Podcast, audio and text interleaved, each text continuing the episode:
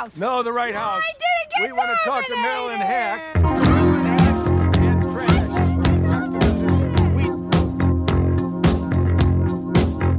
I'm from Canada Water.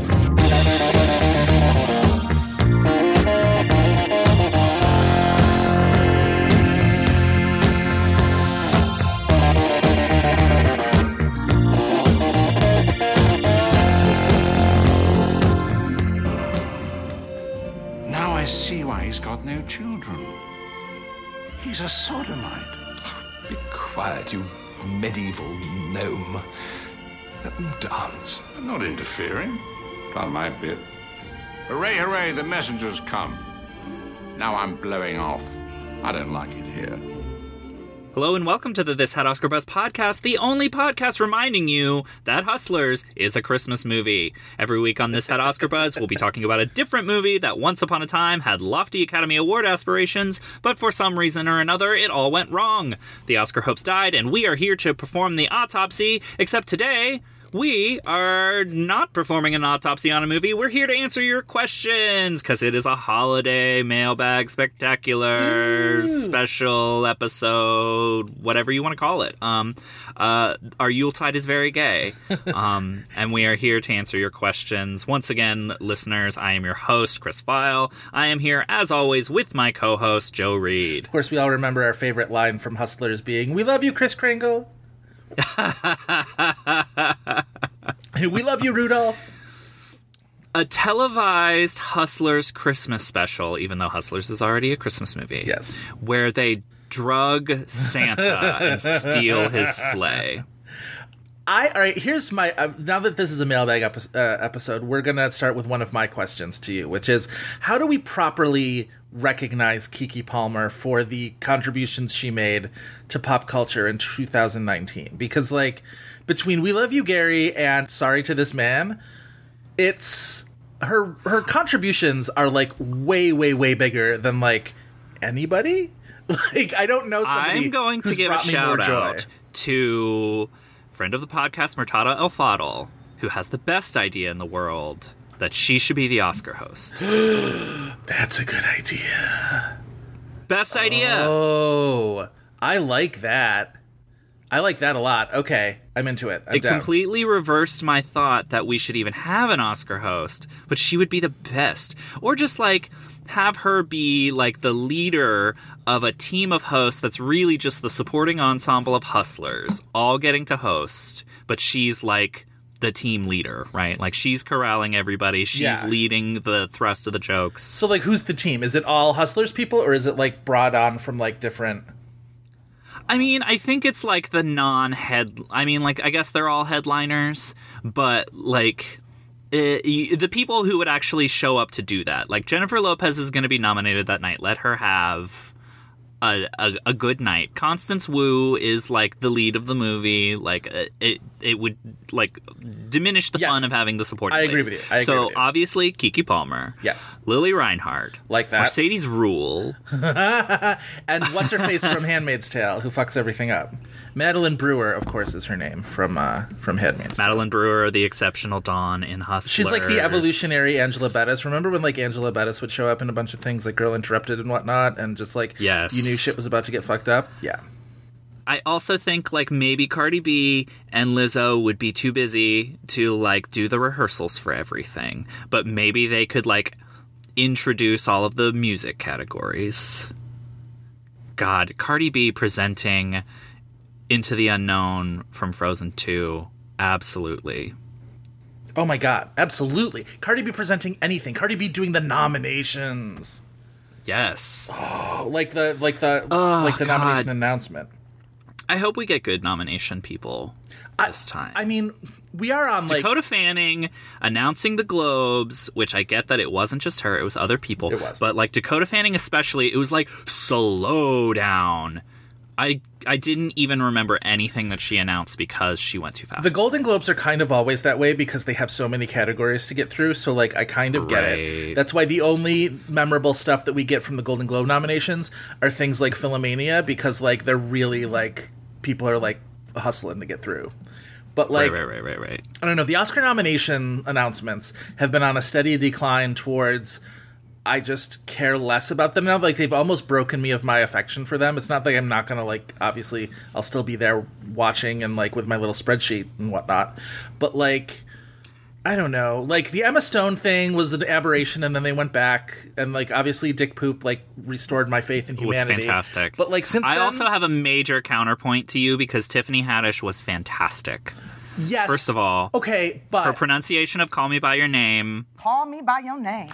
Is fully a ringtone. I agree And that also, she kept like nominating Dunkirk, fully not knowing what Dunkirk was, and it was like, yes, we love you, Tiffany Haddish, for this. She's like, I gotta see this Dunkirk movie, and I loved it, I loved all of that, and her personality was great. I don't even love though it was absolutely shitty that they asked her to do it the year that she could have been a nominee and she wasn't. Also, that was shitty. I hate that. I super, super hate that. I hate that in all cases. I think it's tacky. But I also feel like I don't. I just don't like the YouTube sort of like little video package thing. Like it's become more and more of a production over the Yeah. years and like it's steadily on its way towards and i said if you're just gonna do this if you're gonna like piece by piece hack away at the like dorky traditionalism of the academy president and one person reading the nominations like whatever that's fine if you're gonna do that just go whole hog and turn it into a primetime television special you'll get people to like people will watch like i don't understand oh, 1000%. so just like so just do it. So just rip the band-aid off if that's what you're gonna do. At this point, like I've I've given up hope that we're ever gonna go back to, you know, Academy President plus Marcia Gay Harden, even though that is the platonic ideal of the Academy Award nominations. Like I don't know. I would kill if it was Catherine Zeta Jones. Sure, right. You it- know me as a Casa Zeta Jones stan. I do. I just feel like we're losing a I whole just wanna see her. generation of like Jessica Chastain could be doing this, and like I'm trying to think of like some of the more recent nominees. Like Rooney Mara would be awful at it, but like kind of in a fascinating. Way. That's why way. I want to see it. Yes, exactly. That's exactly right. Like Alicia Vikander, whatever. Like we're losing an entire. It's such a great way of like a little momentary way of like finding a new thing to be excited about an actress for. Like that's the whole our whole Salma Hayek water thing It just stems from that, right? Just like it's a whole mm-hmm. other excuse for us, or like the way that like Sigourney Weaver pronounced Jaimin Hansu that one year. Jaimun Unsu in In America. It's just like fucking love it, and I don't know. Anyway. I guess my counterpoint is like Timothy Chalamet is not going to be nominated this year, and I would kind of like to just like put Catherine Zeta-Jones on hold because I desperately want to hear the words Timothy Chalamet come out of Catherine Zeta-Jones's mouth and just like how she will pronounce his name. That's not a bad one. Maybe they do the nominations together this year, and she says, "Here with me to to announce this year's nominations is Timothy. Timothée Chalamet." Yeah, Oh, though the video of Meryl talking about Saoirse and Timothy. Yeah. And Meryl says Timothy is the best piece of video content I think that we have had all Oscar season so far. that's wonderful. I will also say It is absolutely soothing.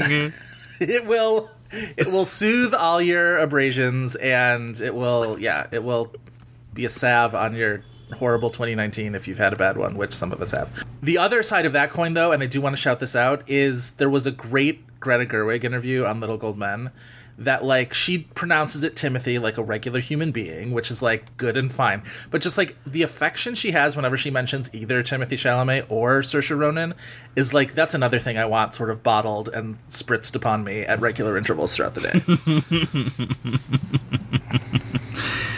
uh, you know, as we are prone to do, we have gotten off course here. yes. I'm going to steer us back. Okay. We are here to do a mailbag episode. This is a celebration of our listeners. Hopefully, you liked our little brief bit of chit chat at the beginning. But we are here to answer your questions because we appreciate and love you guys. Once again, we got an overwhelming amount of questions that we never could be able to fit into a single episode. So, when we do these, please keep sending in your questions. We're sorry we can't get to all of them, but we absolutely love you guys. Um, also, strange anomaly, we have a lot of listeners named like Josh, Joseph, Justin. Yeah. So it's like when I say Josh, just know they are all different Joshes that have sent us question. But Josh Hive, It's like Josh is all over the you. world. It's just like it's like pimping all over the world, but with Josh's. Also, when you Yes, s- also the Jason Hive Yeah. is our listener crew. and when you say Joseph in this case, you don't necessarily mean me, but sometimes you will mean me. So you'll. I am always here to answer your questions. Thank you. Joseph. Thank you. Um, should we kick off with a couple frequently asked questions Yeah, just to like just like last time, we did have. Uh, you, we did not get any questions about what is Canada water this time, so I think we covered that pretty well in our last mailbag. know. But one question that did repeat again a lot is when are we going to do a movie from before the 90s? Still, our oldest episode is 1991, Frankie and Johnny. Great episode. Go back and listen to it. Yeah. Uh, we will definitely do this. We will definitely Is- do this. was the question this time be- why do you hate old movies? Because like that's always fun. I will say the one mean question we got was this question from someone, and they phrase it very meanly, but it's fine. We don't we don't have to mention them by name. I I, I will just take the good faith that you were being nice. But Wait, what was the mean question? It was about this. It was about why don't you do older episodes? Well, they just phrased it meanly, like we we never watched a movie from before the '90s or something like that. It was fine. I think maybe If that's a, joking, if that's a little mean. criticism that applies that I'm young, I will hear it and I will accept it. That's all I will say. if you are calling me a dumb millennial who doesn't know about anything before I was born, thank you because oh my god. As we establish on a weekly basis here at this Had Oscar Buzz, Joseph is canonically young. I'm canonically young, I have to be. Yes. yeah, I mean, movies didn't exist before the '90s. It's a modern invention. Absolutely.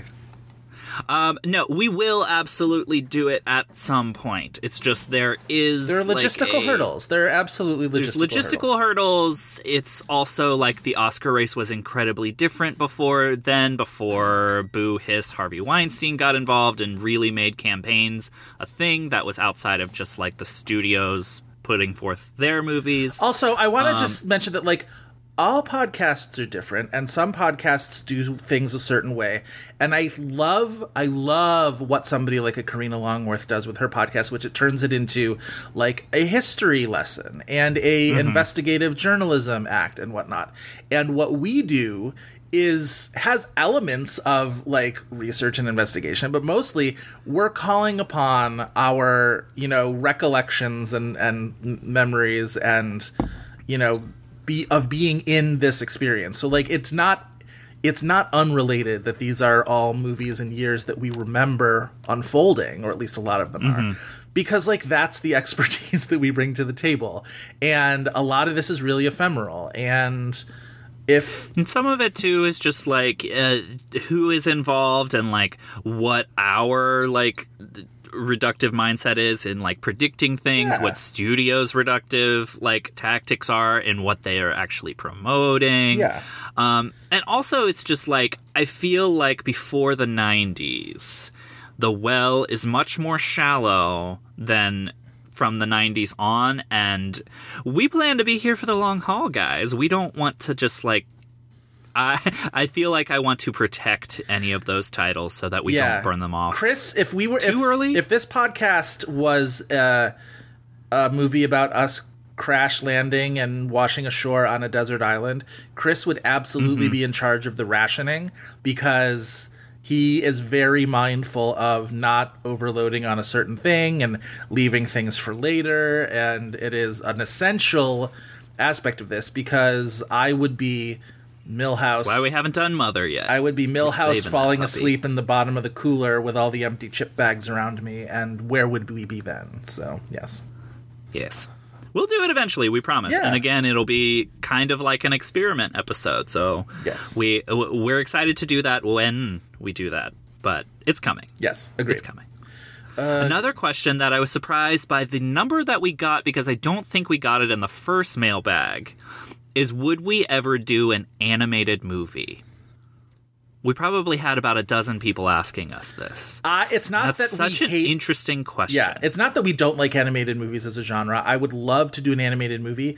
Finding one that fits our rubric is tough because if you have an animated movie that's getting a lot of buzz for uh, like a, a lot of legit best picture buzz, it's gotten in. Historically, it's gotten in. Beauty and the Beast. or it's gotten somewhere. gotten something. It's also like Right. the '90s thing of when the musical comedy score category existed, kept something from like Hunchback um, being a potential Right. um, conversation for us. There is one, and a few of our listeners actually offered this up as an answer, and this might actually be an interesting movie to talk about because I've never seen it. So maybe we could do this as an episode. It's The Good Dinosaur Oh, that's an interesting one. a movie that we actually forget, but also forget that no, it was not an animated feature nominee. Right. So in that case, the the Oscar hopes would be the low ceiling of the animated feature category. Like not Mm-hmm. even like because nobody really ever thought that like the good. I mean, I guess you know in the longer, longer, longer look, Hope Springs Eternal for all Pixar movies that they could end Yeah. up Best Picture nominees. But like, I think by the time the Good Dinosaur even like made it to audiences, the the ceiling on it was animated feature. But yeah, that's a possibility Yeah. for sure. Um, And I mean, like, maybe that would lead to a larger conversation about Pixar. Pixar definitely has two original movies coming out next year. I'm really curious to see what that looks like in terms of Oscar with them. Yeah, for sure. I also just think that, like, these more isolated categories might be a little trickier for what we do here. Um, but like maybe animated would be a fun experiment at some point. Uh, some people asked us about doing a foreign language film, which the way that foreign language is nominated by submissions and then you have committees, it fe- that feels like while there's things that might apply to it, or maybe say, God forbid, Pain and Glory gets absolutely nothing Right. this year, that feels like the case where it's like that's up for other nominations potentially beyond foreign language. Um, that would make for an interesting conversation. But we hope we would never have to do a Pain and Glory episode because it's wonderful.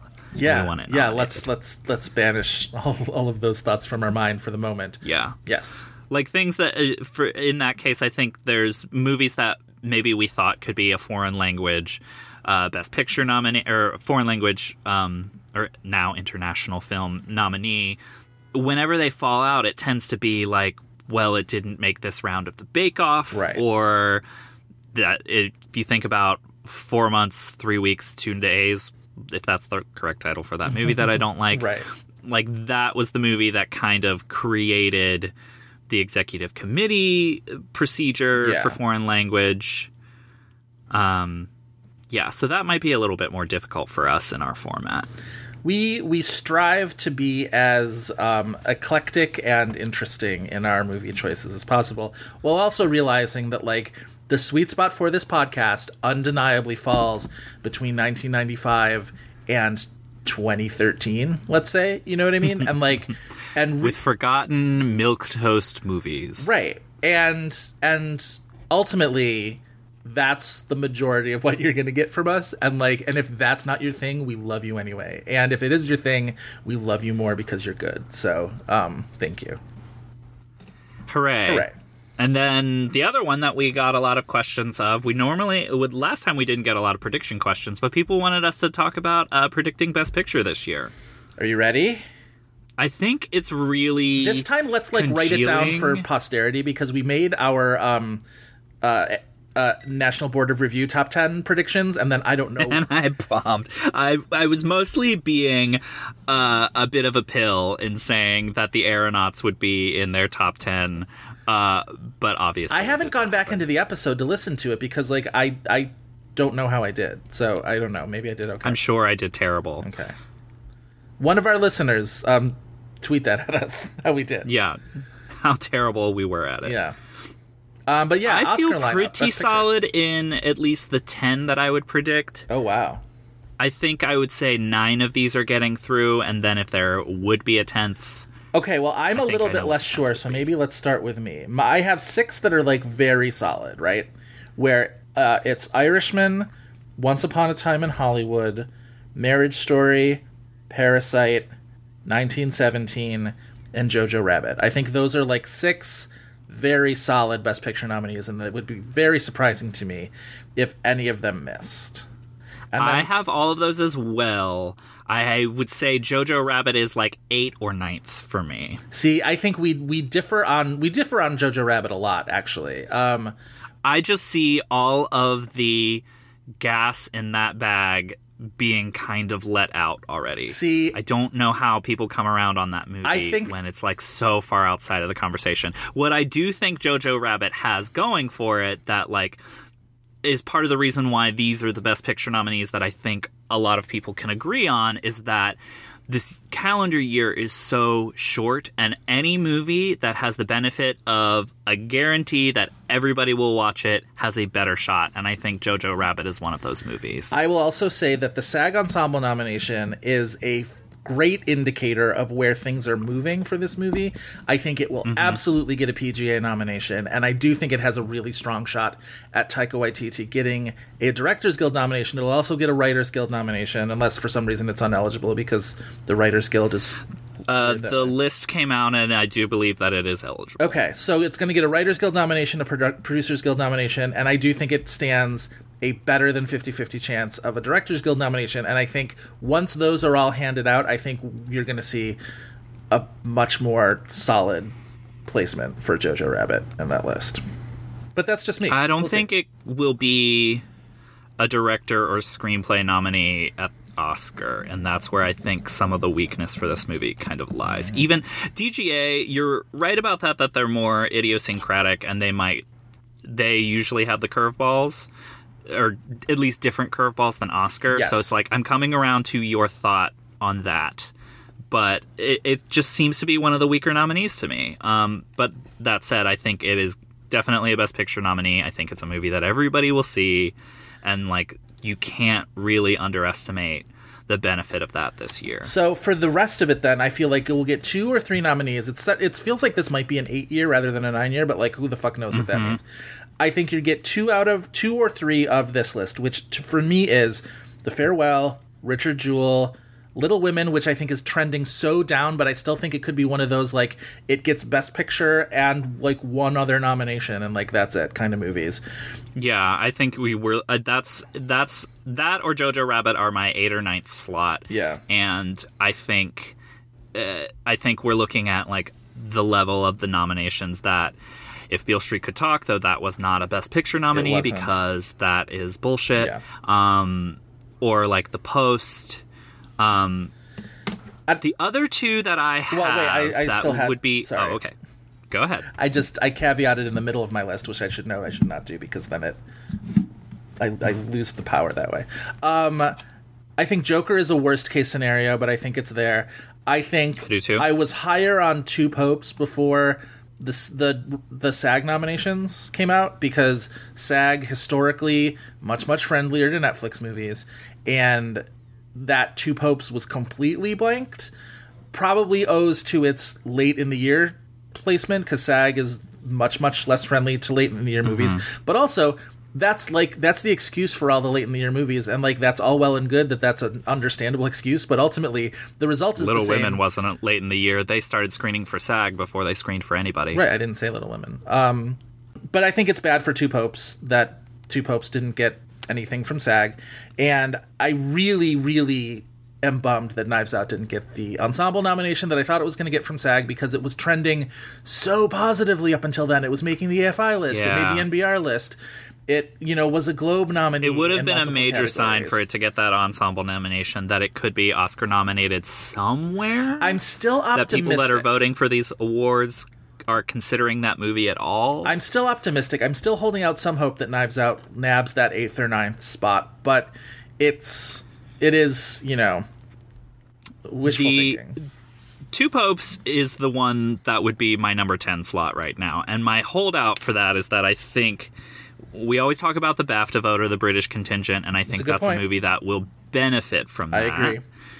um just because of the nature of what it is and like the rest of the lineup um you could say that about 1917 which all good and true but i do think that the two popes is that kind of movie Yeah. the one movie that is in my 10 that i feel fairly confident of past those like top 6 um that you didn't mention is ford v ferrari I think you're going to have a lot of branches that are going. I, I think that movie's going to surprise with quite a few nominations. That Christian Bale nomination at. SAG bummed me out so hard because every year, it seems, I get to the point where I'm reminded that Christian Bale's probably going to get nominated. And up until that point, I was like, yeah, but like, are people really impressed by what Christian Bale does anymore? Isn't it old hat?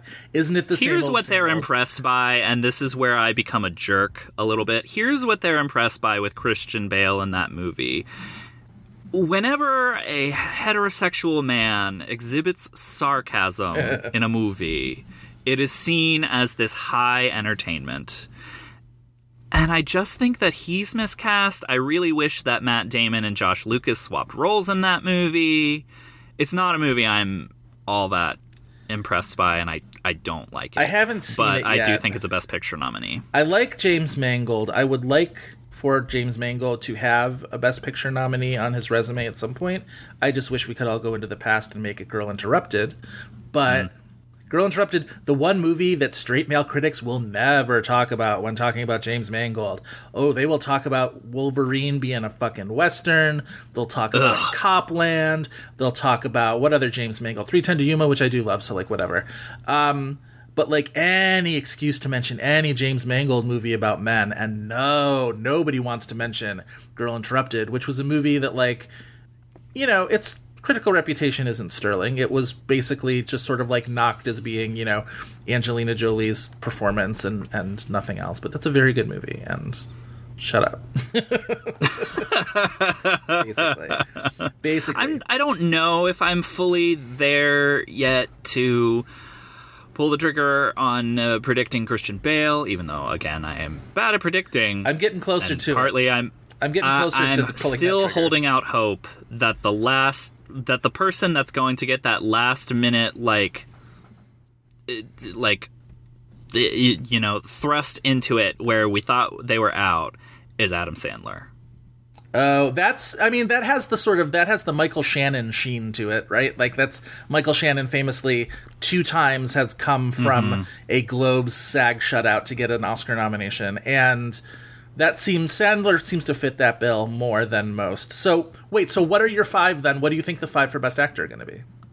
Um, uh, aside from that slot, which I think is probably Adam Sandler, or um, I mean maybe it's Robert De Niro, um, or Adam Sandler, or Christian Bale. I think that's probably the ones that are fighting for it. Obviously, Driver, Phoenix. I think Antonio Banderas is going to do just fine. I agree with that. In. I absolutely agree with that. Um, and I guess maybe the other one might be Jonathan Pryce. All right, so here's how- Maybe maybe it's like four people fighting for two slots for me. I don't. I want. Here's the thing about Taron Egerton that I will say. it's not happening. I I don't think that it anywhere near stacks up to the quality of performance uh, as those other movies, or uh, with the exception of Joker, the quality of the movie, let alone the performance. And I, but the thing is, like, a lot of people are not. A lot of people in that lineup and a lot of other male actors are not doing any campaigning, and he is doing absolutely everything. He's doing and I think this is a very short calendar year. If this is if he gets nominated, that's why. Not because it's a biopic, not because of all of the things. The top reason will be he is he has a lot of competition that is not kissing babies I just and not can't believe showing up to lunches even- and he's doing all of it. even with that being the case, I so here's how I'm seeing it. I think you're right. Driver, Phoenix, Banderas, solid. After that, there are two slots that, for my estimation, seven actors still have a shot for those two shots. Yeah. I think if I were making bets, I would say DiCaprio and Bale are who I would probably put my money on. But like you're right about Adam Sandler. Ultimately, Robert De Niro is the lead actor in the front runner for Best Picture. You can never discount that. I think Pryce will get a BAFTA bump. You're right. You're right about Egerton campaigning his ass off. There's still Eddie Murphy to consider, which like I think people should. I think he's really, really good in Dolemite. I think I liked the movie. I mean, if he wins that Globe, I mean that might be a sign. Very well possible. Um, and I, I, I liked. I think I liked Dolemite the movie a little bit better than I liked the performance, which is not to like discount the performance, but I think it's actually a really good movie that should probably be considered in a lot of categories. But like it's right now Netflix's at best number three, probably number four priority in terms of campaigning, and like that's Get Ruthie Carter that second Oscar. Oh, I swear to God. I mean, she's wonderful. Those costumes are fantastic. But anyway, I think I would say I think DiCaprio has shown himself to be a lot more solid in this category. I think I thought he was going to be what De Niro has ended up being, which is the lead Yeah. actor in a highly like in a major contender who's who's getting passed over for other things in his movie.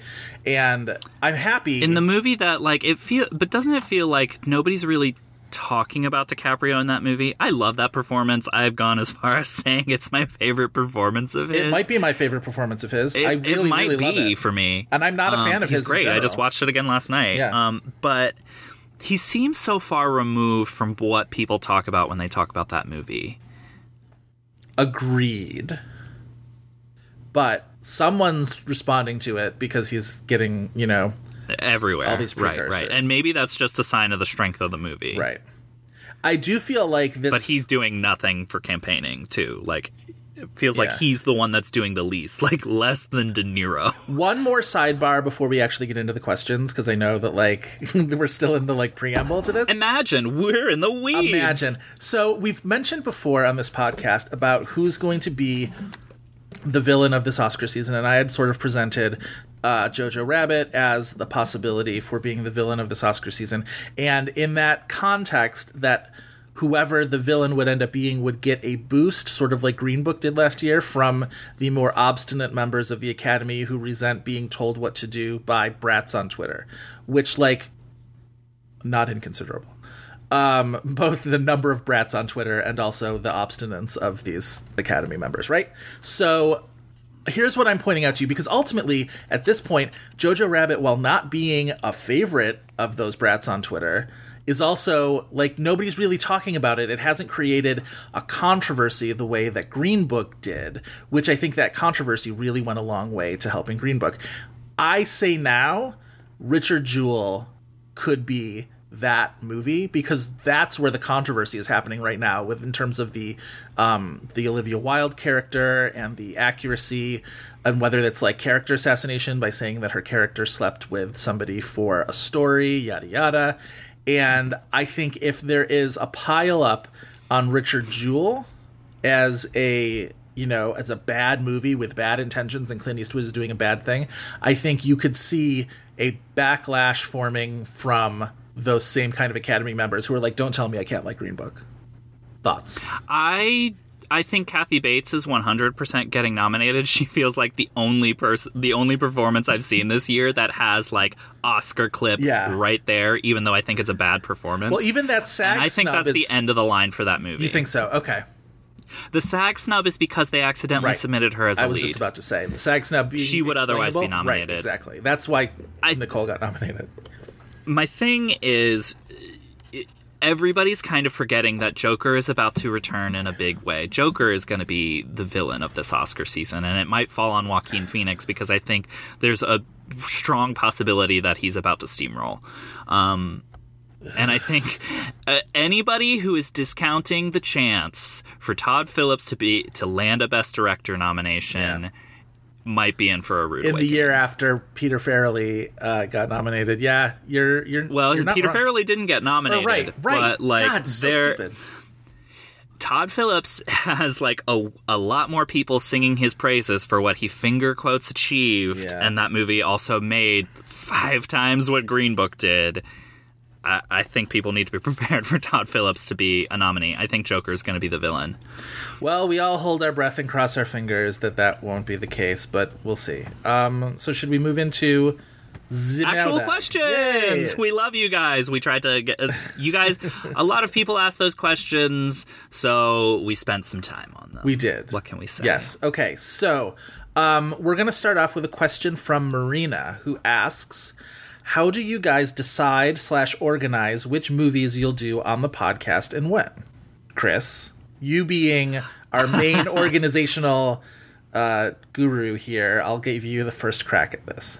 I mean, it's kind of uh, shifted a little bit because we're, you know, going on three years into this, bo- or two years, two years um, into this podcast. Originally, like we tried to not overlap years at first and like hit every year that we wanted to hit.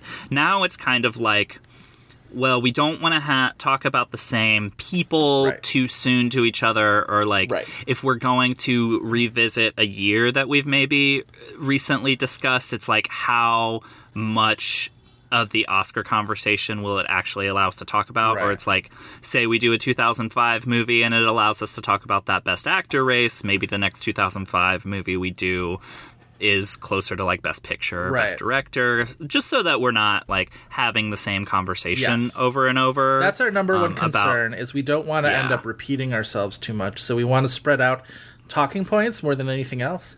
In terms Mm-hmm. of organizing it, every, you know, 2 or 3 weeks we'll, you know, stay on the call after the after the episode records and we'll hash out usually about 2 or 3 weeks of the next few. We'll talk about guests we want to have on. We will talk about you know, movies. We'll talk about possible, you know, series that we want to do going forward. We've got a lot of really cool plans in 2020 for you guys. So, like, mm-hmm. very excited about that.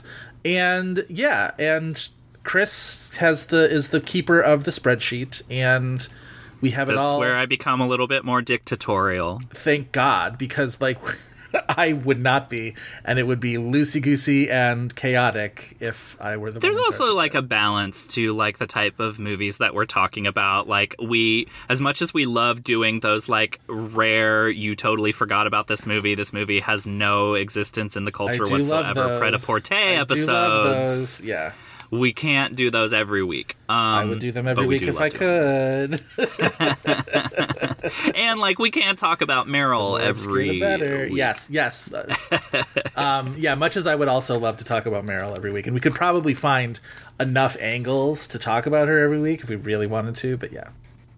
Yeah. That said, Absolutely. um, at some point we're going to end up doing like three Michelle Pfeiffer movies in a row because we have so many of them lined up. It's very funny. Yeah. Yeah, Michelle Pfeiffer is one of those that we're like, we we want to save them, we want to save them, but it's like, but we have like six of them.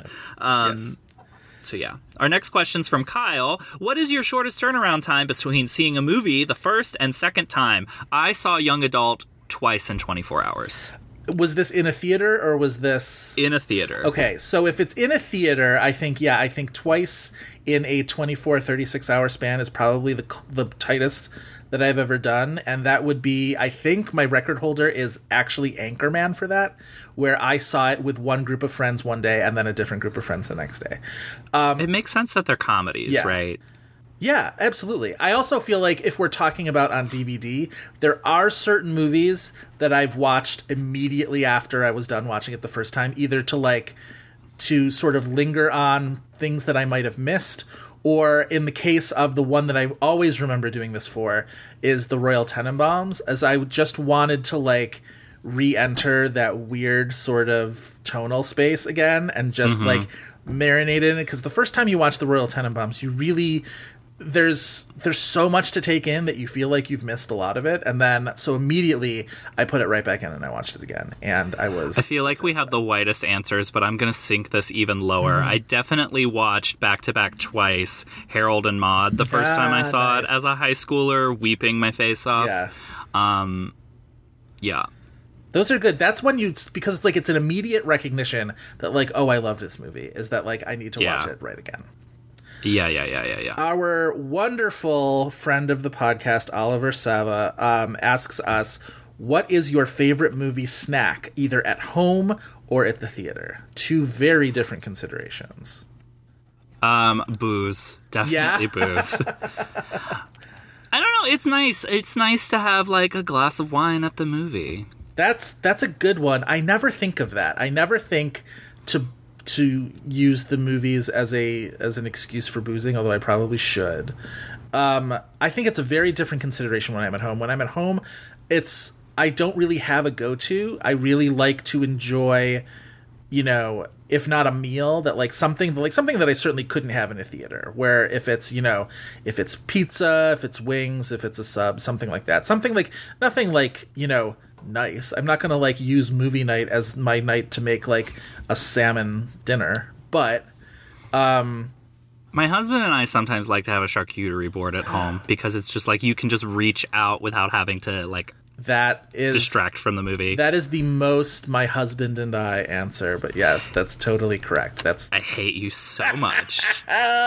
listen, as the single one here, I get to be bitter and bitchy. Um, in terms of theater snacks, I do have my very solid go-to, which is a medium popcorn with, I mean, whatever soda's immaterial. I'll do, you know, whatever I'm in the mood for as a, as a drink or a soda. But medium popcorn with the butter topping, and then a box of Reese's Pieces that I dump into the popcorn before the movie starts.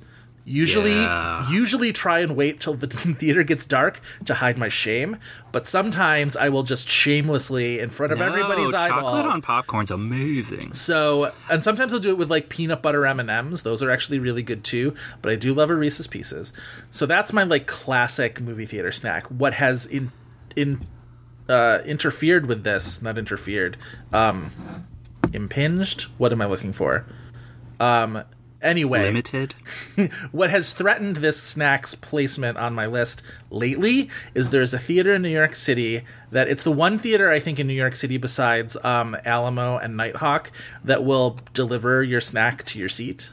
You just have to order it at the snack Oh, I hate that. I kind of like it. I will say. I kind of hate it. There's people walking in front of me the whole damn movie. Well, see, but this is you have to order it from the snack bar, so it's only happening during all almost all food delivery is done while the previews are still are still running, or in like just the very beginning of the movie. And also, I've that's fine. I've trained myself I'm the monster that's that. usually on their phone during the trailers. But so the one theater here that does this, where you order at the snack bar and then they deliver it to you, has um. Oh no! Wait, I'm confusing two things. They have good shit too. Like their shit is like that's they have like little pretzel bites and whatnot. Well, no, what I was thinking of was when I was back home in Buffalo, and the Regal back in Buffalo do churro bites, like little freshly made churro bites that are so fucking good that like I saw the Good Liar when I was back in Buffalo, and I had the little churro bites. Fun movie. Yes, but not as good as the churros. So I will say, in that night, churros won. Helen Mirren in The Good Liar 2, and everything else about The Good Liar after that. I will say to put a pin on this question, I do like maximizing my opportunity at a Coke freestyle machine Mm-hmm. to be as difficult as possible and getting the most like random sodas. Like lately, I have been mix? very much. How many do you mix into one? Oh, I do not mix. That's disgusting. Oh, I see. Uh, I get one very specific soda that I could not get anywhere else from but a Coke Freestyle machine. Lately, I have not been so difficult, and I've been getting diet caffeine free Coke vanilla. But like, I like having the like Fanta Zero lemon raspberry. Like, it just doesn't exist if it's not in one of those. My it's delicious. my go-to at that machine is the cherry vanilla Coke Zero. I rarely, I rarely stray I don't from like that. the cherry vanilla. I like the cherry vanilla. It tastes like melted icy to me. Yeah, that's fine. that's fine. And good. Next question.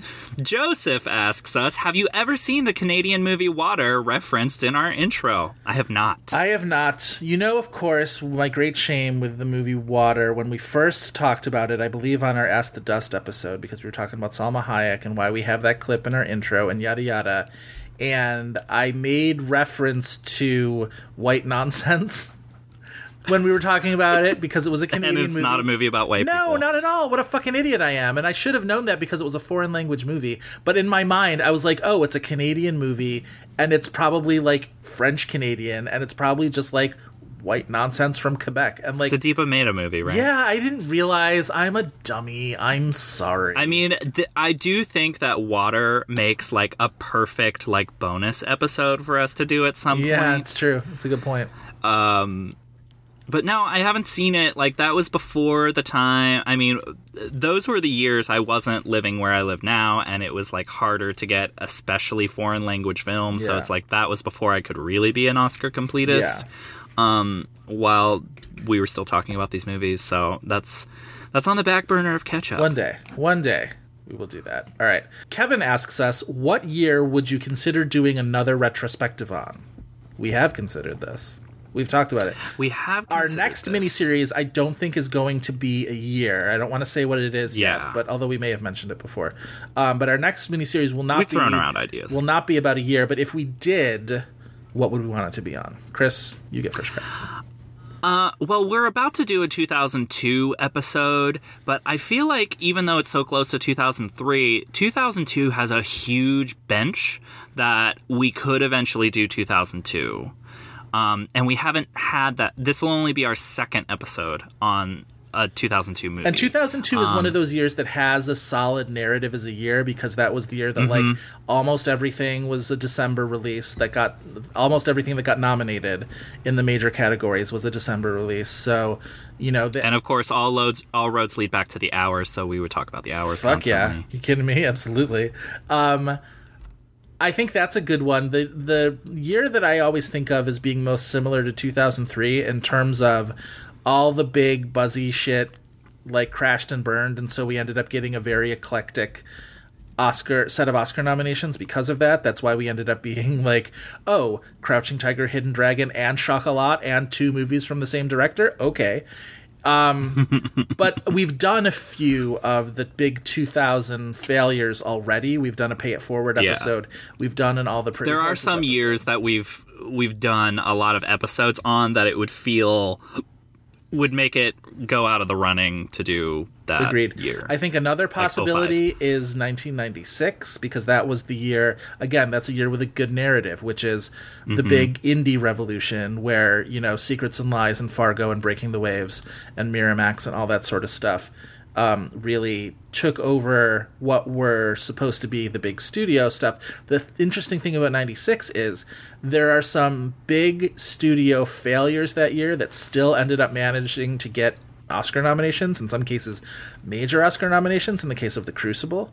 But um, so we wouldn't be able to do a lot of those, and so tr- trying to craft that year's narrative while not doing that, we could still. There's still like everyone says I love you, and um, some other stuff from that year that didn't get anything at all. But mm-hmm. there are possibilities. But yeah, look for our next miniseries on a person and not a year. Maybe it'll be. We did our last miniseries in May. Maybe we'll think about planning on doing it in May. Yeah, maybe it'll be an annual thing. Cool. we will see.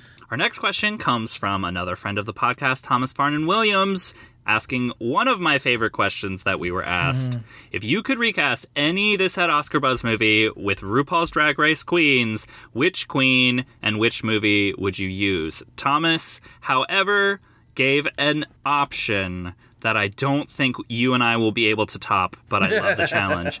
Thomas said, the Paperboy with Katya in Nicole Kidman's role and Jasmine Masters in Macy Gray's role.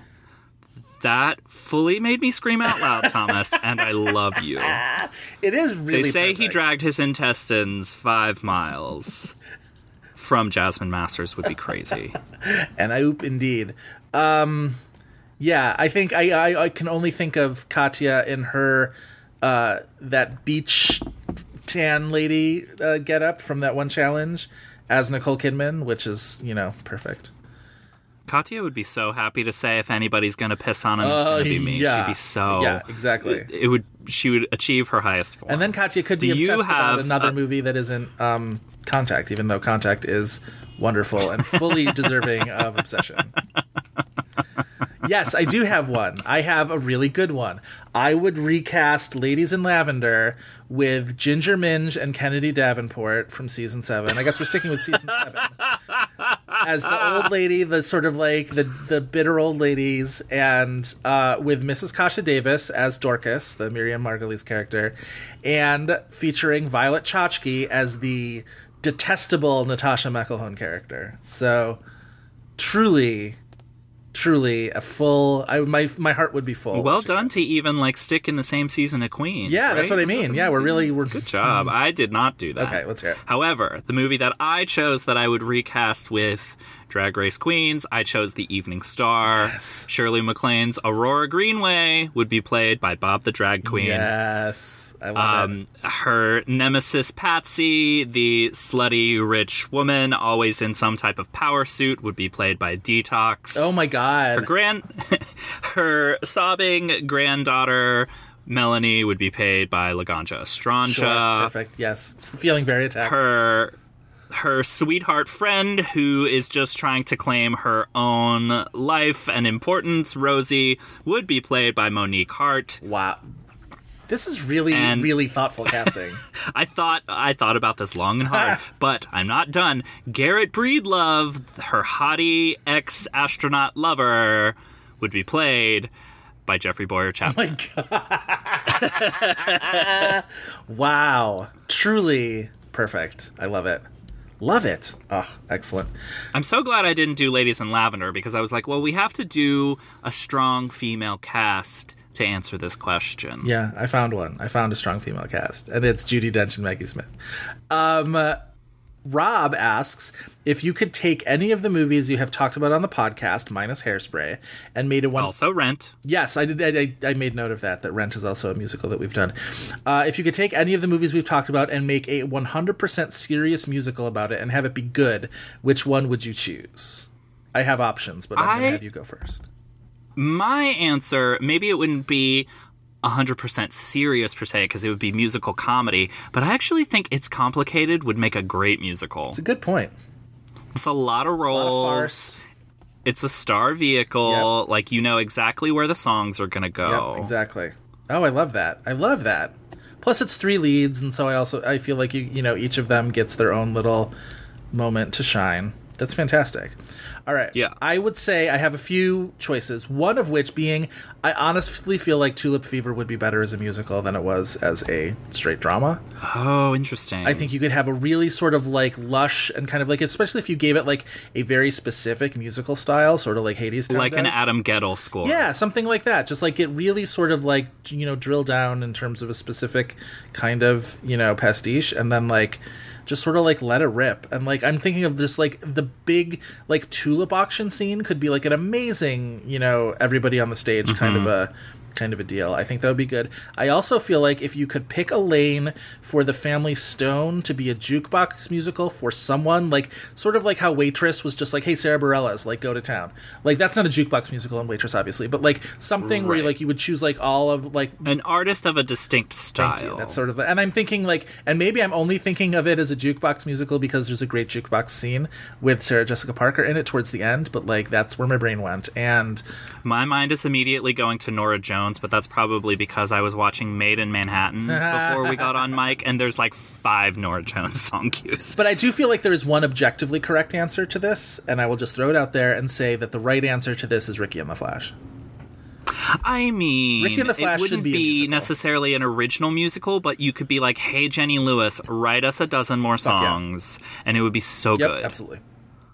so good. We both have Meryl answers. Yeah. I love that. That's a good point. All right. Megan asks us, I read the book Down and Dirty Pictures after you recommended after you mentioned it on an episode and really enjoyed it. Thank you for that, Joe. Um, what other books about movies or other topics would you recommend for fans of This Had Oscar Buzz? I am a big fan of Mark Harris's Pictures at a Revolution, So good. which deals with the 1967 like kind of revolutionary year for movies that also like ended up being in the Oscar conversation, but also not because it talks about specifically that Best Picture lineup, which is Doctor Dolittle. That's where the knot comes in. Uh, Bonnie and Clyde, The Graduate, Guess Who's Coming to Dinner. That's a really, really fascinating and in depth book um, that I would recommend to you guys. Yeah, very good. Excellent. I would say um, there's a precursor to Down and Dirty Pictures, also by Peter Biskind, called Easy Riders Raging Bulls, which deals with the 1970s movie scene and the sort of um, the new wave of American uh, indie auteurs, which is like a really, really cool era. And also for Oscar purposes, um, Damien Bona's Inside Oscar is an invaluable resource, and I've probably mentioned it on here before. It is very good. It only, unfortunately, it has it, and its sequel only goes up through I want to say like 2000, maybe just 2000. Um, but it's really really fantastic. tells tells the story of the Oscar year in a very kind of linear way, in a way that like you know it unfolds as a story, which I, was sort of how I like to remember Oscar years like that. Yeah. Yeah, good. Um, Clayton asks, says uh, Netflix recently opened, reopened New York City's Paris Theater, met with mixed response from film lovers. What do you make of studio-owned theaters? Here's the thing I think about Netflix buying up these theaters.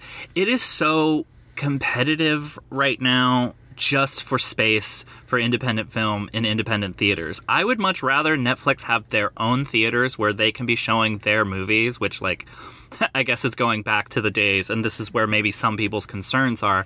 Back in the uh, early days of like the 30s and 40s, when studios owned movie theaters and like just booked their stuff in there, Yeah. and like the problems that came with that. But like when you look at some of these independent theaters, and they are booked solid with four Netflix movies, and it makes it more difficult for movies like Portrait of a Lady on Fire to compete for screens, so they have to do these bonkers uh, bullshit releases Right. for movies. I don't think it really serves those movies. And you look at something like Clemency, which it's like, when can we program this movie to not have to deal with com- competition for screens and they book a shitty weekend for it like i don't think it serves the larger community for uh, you know to not be able to compete I agree um, with that. I agree with all of that, and I think you're right. I think that there's there's an antitrust caveat to all of this, and I will not discount that. I think that is valid and real. I also feel like there are antitrust concerns in the entertainment industry that are far more pressing than that. When you think of you know things like Disney and Fox and whatever, and like mm-hmm. so you know bigger fish to fry there. i'm more concerned about disney than netflix yeah, exactly. And also, I feel Disney like has terrible practices with uh, practices and like negotiation tactics for like booking theaters and chains and Well, stuff. yeah. That's making it really hard for movies to be seen because there's no screens Uh, available. yeah, there are there the, the far-reaching implications of that. I think are are much worse than the far-reaching implications of Netflix, at least so far. The other thing is on a very practical issue. The Paris theater was closed, had closed, and was you know in very in all likelihood not going to reopen. We've had other indie theaters in New York City close. Uh, recently, the Ziegfelds, the you know great and wonderful and historical Ziegfeld Theater, um, the the Lincoln Plaza Theater, and ultimately I want these places open. And if Netflix having the deep pockets at the moment is what's going to keep them open, absolutely, I will take that. And the fact that Mm-hmm. they can program movies that like right you know it's not like they were programming triple frontier at the paris you know what i mean like they're still programming Yeah. movies that fit the general I mean, they probably will. They're going to have to fill it with something in April. Sure, sure. Um, but I think at least for the moment, it was playing the kinds of movies that you would that you know you would see at the Paris, and that is But they- a it's an audience that deserves to be served. That is a house that deserves to be filled, and um, you know anything to keep. The, I think for as much as we you know in many ways justifiably point to Netflix as hastening the death of theatrical film viewing as a thing. Um, I certainly don't feel like they've turned an about face and have now decided that they value the theatrical experience. But as long as they are, you know, holding that stance, if they can also keep some of these smaller mm-hmm. theaters open for, you know, the time being, then it's not And a if having their own theaters means they don't have to hog up space in other independent art houses, I'm all for it. Agreed. Ian asks us Has there ever been a title you've discussed that you think is better than the eventual Best Picture winner? I think we have quite a few. I we definitely have a few. I have I have multiple examples. I I have I have some as well. I went all the way back to the beginning years of our I podcast. Tell me if you think there's any that I have not put in here. All right. I think 1995, the year of Braveheart, both Get Shorty, Get Shorty, and How to Make an American Quilt are better than Braveheart. I definitely had Get Shorty written down, but How to Make an American Quilt is also better than Braveheart. You're right. but Braveheart's also Terrible. a nightmare. Um, 1999, American Beauty. I think both Bringing Out the Dead and Anywhere But Here are better. Oh, that's interesting. I I am gonna have to at some point go bite the bullet and watch American Beauty again and realize figure out how I feel about it now. I was I think it's a really well made movie, but like I don't I don't know. I mean, it feels kind of sitcom to me now. Also, just those are two really, really great movies. I love Anywhere But Here and Bringing Up. the I Dead. was famously less rosy on Bringing Out the Dead than you were. I did very much enjoy Anywhere But Here. 2001, obviously, Riding in Cars with Boys is better than A Beautiful Mind. Uh, 2003, I am the noted not non fan of Lord of the Rings. I think In the Cut is way better than Return of the King. Yeah, I'm not going to go with you there, but I, I hear you. Um, 2004, The Year of Million Dollar Baby, both Huckabees and Door on the Floor are better I have than both of Dollar those Baby. down. Absolutely, those are my strongest. Uh, well, two of the three of my strongest. Uh, 2005, which we've done a lot of movies on, every single one of them, including an unfinished life, is better than Crash. The one I had Let's written down was the Family there. Stone, but yeah, you're right. Uh, I mean, I think literally every 2005 movie we've done is better than Crash, but that's not really saying much. Same with Braveheart. And then 2008, Cadillac Records, I think, is better than Slumdog Millionaire. I don't like Slumdog Millionaire. I like Slumdog Millionaire and I like Cadillac Records, and I would need to see Slumdog Millionaire again recently in order to make that judgment. But I thought about that one. The other one that I have that you don't mention is we've talked about a one movie that was my number one movie of that year, which was 2009's Where the Wild Things Are. So as much as I really loved The Hurt Locker, I would say that Where the Wild Things Are is better than The Hurt Locker because it's better than everything I saw that year. That definitely got some consideration from me, just because that is a, a legitimately great movie that we've talked about. Yes. All right. Sarah gives us a very clean and uh, and easy directive to play Mary Fuck Kill with Sony Pictures Classics, Fox Searchlight, and Focus Features. This is. Sarah, I would like to point out that you know us incredibly Yeah. well. this is a wonderful question. it is, but it took me a grand total of a second and a half but- to do it because I feel like these fall into very clear categories for me. I don't know whether it was as easy for you. um, it was pretty easy for me. What did you got? Okay, I'm I'm obviously marrying focus features, especially just in that opening wah intro. It's very calming. I feel like it would be an atmosphere that would not be stuffy, but would be very supportive and you know, Agreed. wonderful, lovely. Uh, I would fuck Spot Searchlight because like they're a little more daring sometimes, you know, but like maybe a little too daring. Like you don't want to be stuck with Lucy in the Sky forever. but like maybe every once in a while you want to like go pay a visit to the favorite. Um, and then I would kill Sony Pictures Classics because they sometimes bury their movies. Sorry. It's true. I wouldn't Justice for Frankie. I wouldn't feel great about killing Sony Pictures Classics because they've given me a lot. But yeah, I think you're. And to be fair, if you gave them the answer of fuck to Sony Pictures Classics, at least on the fact that they have all of Almodovar's movies, yes, it would be a good. Fuck. that's a justifiable answer. also Fox Searchlight might not be around forever, so get get it while you can. Is the other thing. Yes. So yeah, yeah. I think you do. I think what you said is, is the correct distinctions. I think you you marry Focus Features for all the reasons that you said. You fuck Fox Searchlight, and for me, I regrettably have to put Sony Pictures Classics down humanely. Yes. All right, so the next one, which again is another listener that knows us very well, Alex. I would like to thank you for offering us up a game suggestion. game. So, even though this is a mailbag episode, guess what? We still have a game. I'm going to challenge Joseph based off of Alex's suggestion alone. So, Joseph, Alice, Alex says, I love the IMDb game and other games you play with IMDb plot keywords. I was wondering if you have ever considered using IMDb Parents Guide oh, notes no. for a movie as clues in a game. okay.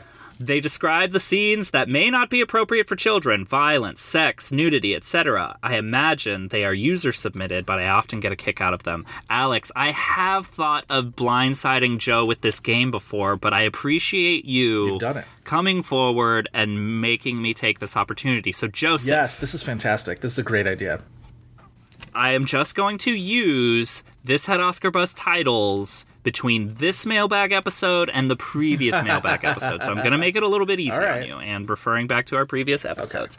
Just for your refresher, the Parents Guide breaks things down by category. There's sex and nudity, mm-hmm. violence and gore, profanity, alcohol, drugs, and mm-hmm. smoking, and then frightening and intense scenes. This is my favorite version of Trivial Pursuit ever, where those are the categories.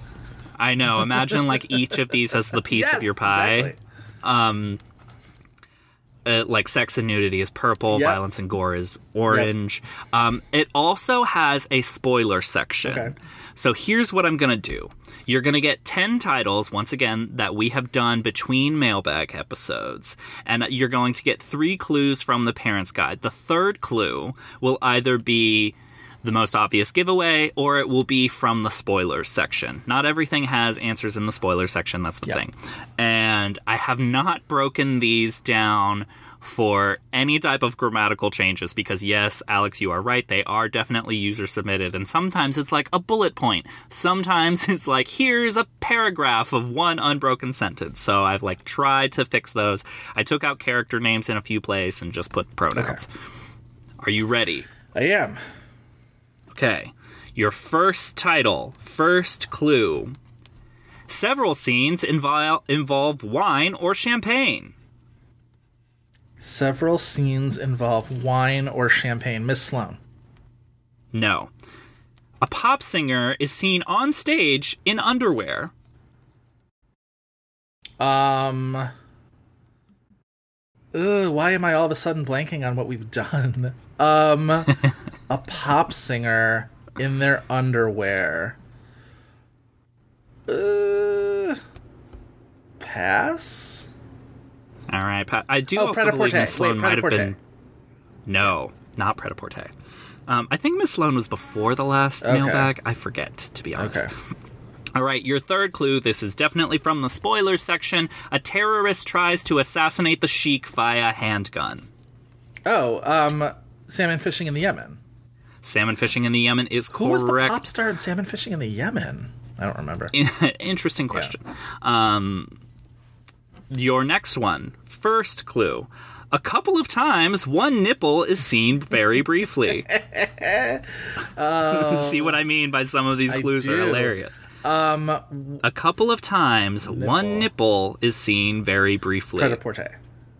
Pret-a-porter. Pret-a-porter. Your other clues for that would have been a woman's dress is loose and shows most of her breasts. and then the third one was in total, at least a dozen women are seen naked walking slowly on the runway. All right, your third title. The first clue is a man is forced to fight for his life in a comedic one-on-one showdown. Walter Mitty. Secret Life of Walter Mitty. No. Second clue. The forest, in general, is portrayed as creepy at night. Um, the forest in general. Is portrayed as creepy at night. Oh, oh, It's like a haiku. it is like a haiku. Uh, Pan. Pan is correct. Your third clue was he, I took out the character name, is intended to be a scary villain, though for the most part he isn't that imposing. During a dreamlike sequence, however, however, he is portrayed as a black cloud with glowing eyes that could frighten young viewers when he kills the main character's mother. All right, your fourth one. Uh, first clue: there is an on-screen sudden heart attack. Oh, bringing out the dead. No.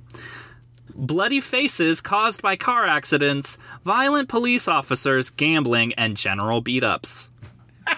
General beat ups. General beat My favorite character from uh from Welcome to Marwen. General beat ups. Um. Yep. Oh, That's the that's the drag queen um, officer. Because he's talking about his face beat. Like the only drag he does is just a just full face. um. Wait. Read the clue one more time. Sorry. Bloody faces caused by car accidents, violent police officers, gambling, and general beat ups. Cadillac Records. Cadillac Records is correct. Your third clue would have been many characters smoke, drink, get drunk, and act violent, perform stupid actions, and at least one character uses heroin. Man. Barbecue right, Becky doing the parental advisories for uh for IMDb.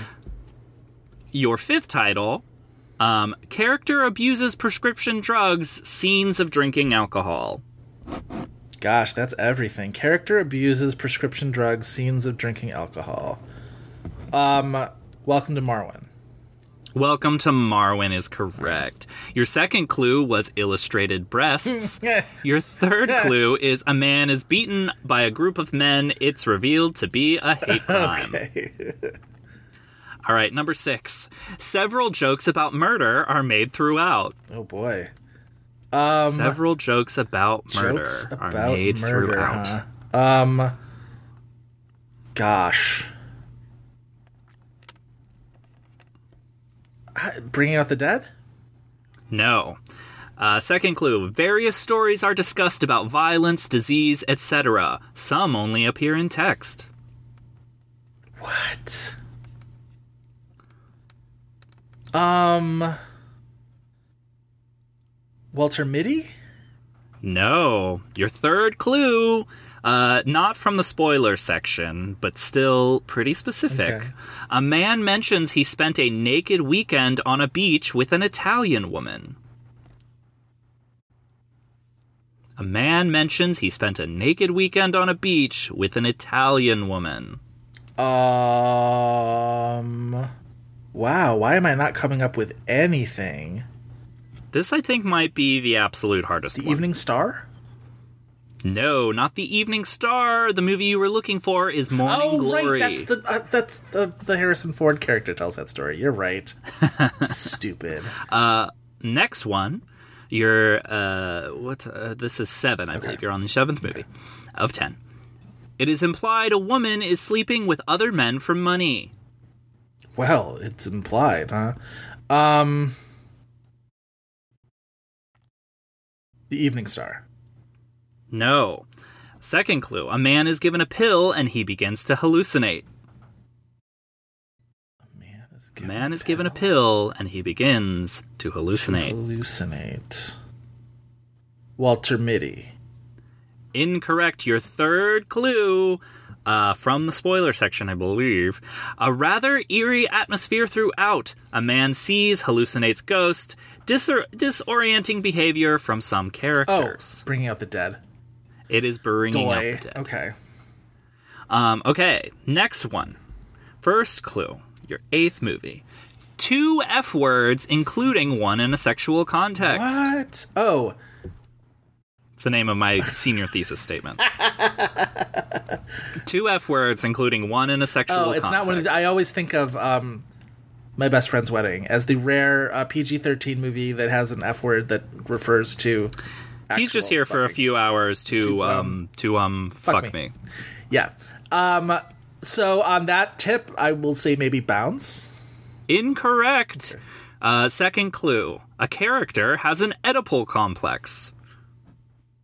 A character has an Oedipal complex. Huckabees. Incorrect. Your third clue, not from the spoilers section, but pretty specific. Several characters pass away quietly. Several characters pass away quietly. Yes. Oh boy. Um. Can't believe you don't have this right there. The Evening Star. The Evening Star. Wait, who has an when I saw complex? several characters pass away quietly, I barked laughter. Oh, I guess Bill Paxton has an Oedipal complex. You could say, right? Yes, he does. Um, and the sexual context of the F word is when uh, Aurora looks at Bill Paxton and Patsy and says, "How long have you been fucking?" Right, of course. All right, your next movie, the ninth. We're closing in on the end of this game. Yes. There is one sex scene, no nudity, but thrusting and minor moans. Honey. Um. uh, not one sex. Talk about my Tuesday night, honey. Wait, well, who was our general again? General Beatdowns and uh, and General Beatdown And minor moans? has one sex scene with no nudity but thrusting and minor moans. Um, uh, love that minor moans. Um, is this bounce? No. Uh, the second clue. Oh, I know what this is. Sorry, give me the second clue. Two men scuffle briefly. I, I Heart Huckabees. It is I Heart Huckabees. The third clue from the spoiler section was there is a scene where you see a house on fire and a woman inside who is suffering, suffering from smoke inhalation, sure but no do. blood or intense violence. You sure do. Okay. Your final movie in this game. First clue. A couple are seen in bed together. We see male topless nudity. She is covered up by a sheet. Male topless nudity. You fucking prude. male um, topless nudity is a great band name. All right, I'm trying to think of like ones we haven't done in this interim. Hairspray. I mean, I've been guessing bounce. I might as well guess bounce again. It is inc- it is uh, bounce. All right, good, good, good, good. Second clue was a dog attacks a man pulling on his clothes. Sure, the third one sure. is a man has a drinking problem. He is seen throwing alcohol down the sink. Joseph, Yes. I think you did really well. That was a You really fun game. We should one. revisit that for the future. I love it. Uh, it, it was a very fun game, but also I will say you had this annoying thing for me as your I get what would you call it a docent or something the person reading the questions to you that you said the movie either one or two titles before, Before. they were coming Yeah. and I was like no well, I mean, stop doing this. we were working with a limited a limited set there, so it was. I was trying to game. The we were that's why bit. I tried to keep it limited in there to make it a Yeah, quick game but good. also not have you flailing around for the 75 or so movies we've done so far Yeah. All right. That was Alex, excellent. thank you for the game. Thank you, That Alex. is that was so fun. super awesome. All right. Next question comes from Chandni, who asks, "Who is the best Oscar host of all time?" Can we do a one, two, three, then say the name and Sure. then duke it out? Yeah. All right. One, two, three. Steve Martin.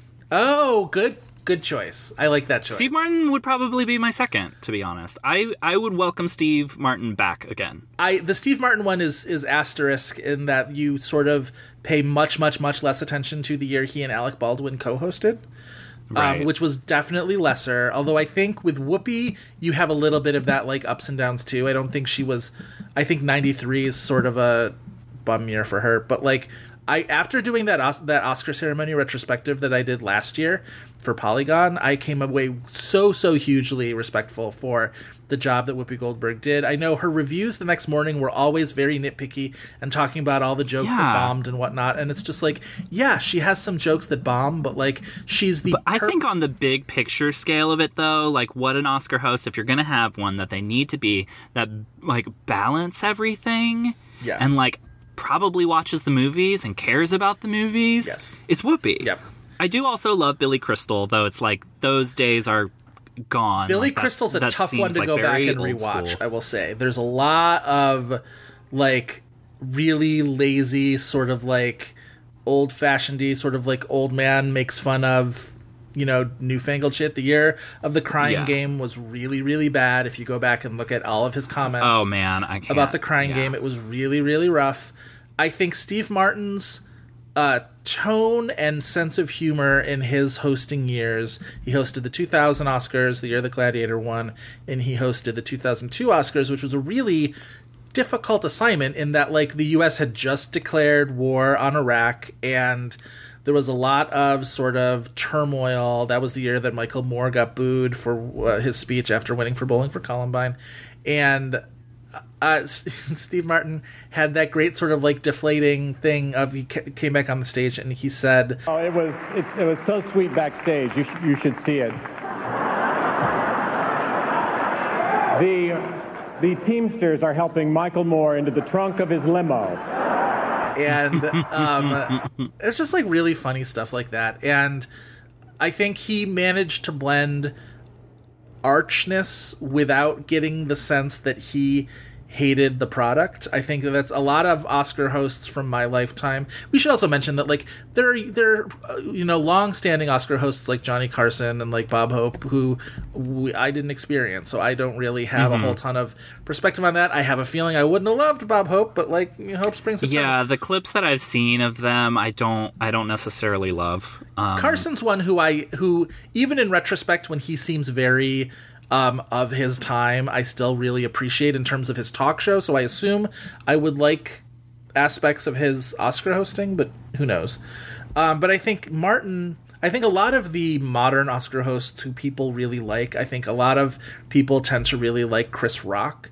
And my problem with Chris Rock is always, always, always that he hates the movies we're talking about. And That's the, that's my thing about. Chris Rock too, because like I I love Chris Rock. I will I will uh, stand by Chris Rock. I love him. Um, but like as a host, I want somebody who is, I think he's into the gig, but not into the movies, and I want somebody who at least has some sense of like enthusiasm for movies. Yeah, agreed. Thank you for the question. We love it. Um, Elizabeth asks us the 75th Oscars is a legendary Best Actress year. That is correct, Elizabeth. Um, we're talking about 2002. 2002. What would your top five, or what would be your top five, and who would you choose to win? Okay, so we should say this Oscar lineup, which I think is like one of the best best actress lineups of my lifetime. It is. You have Nicole Kidman for The Hours, uh, obviously our winner. Salma Hayek for Frida, Diane Lane for Unfaithful, Julianne Moore for Far From Heaven. Um, did I say five? Yeah. Oh, and Renee Zellweger for Chicago. Yes. This is like a lineup where it's like my personal one doesn't line up with Oscar and you feel kind of bad. The one that misses my lineup that I'm like, but that's like one of the greatest scenes I've ever fucking seen is Diane Lane for Unfaithful. That whole subway scene is like It's amazing. Jesus. Yeah. It's, it's it's amazing. It it's amazing. Yes. It's like a performance built on that scene. Yep. Um, My personal five. My first one, which I would say is my winner, um, because of what it is. People forget that this was actually released in 2002 because it was basically everywhere else in the world, including major festivals. Um, in 2001, is Isabelle Huppert for the piano teacher. And she would be my winner. That that performance is it's so fucking much. Um, it's intense, but like I just don't. I, I've seen so little in my lifetime that goes as deep as that performance is, and I know that it is. It's too much for some people. Um, but that would be my winner, and she would be at the top of my ballot. The rest of my ballot would be Nicole Kidman for The Hours, uh, Julianne Moore for Far From Heaven, Meryl Streep from The Hours, and this performance that never gets talked about, even when the movie gets praised to the heavens, and I think it's an incredible performance, and that's uh, Maribel Verdú for Each Ah, that's a good one. She's on my long list for that movie. Yeah. Nobody ever talks about that performance, and it's fucking incredible. It's the best acting performance in that movie. I think. I, I mean, I love all three of the leads in in Y Tu Mama Tambien. But yeah, Mar- Maribel Verdú is freaking great in that. So my thing with Tell me your five. My thing with 2002, with the caveat that I still have not seen The Piano Teacher, and you can yell at me about that. You know, I mean, it, it, it is absolutely a lot. Anybody that's like, oh, for that, I, I, I get it. But like, it's just this whole. I don't know. I mean, Yeah. you, people talk about Isabelle Huppert as like an acting auteur, and it's just like the way that the movie becomes her and what she is doing is just unlike yeah.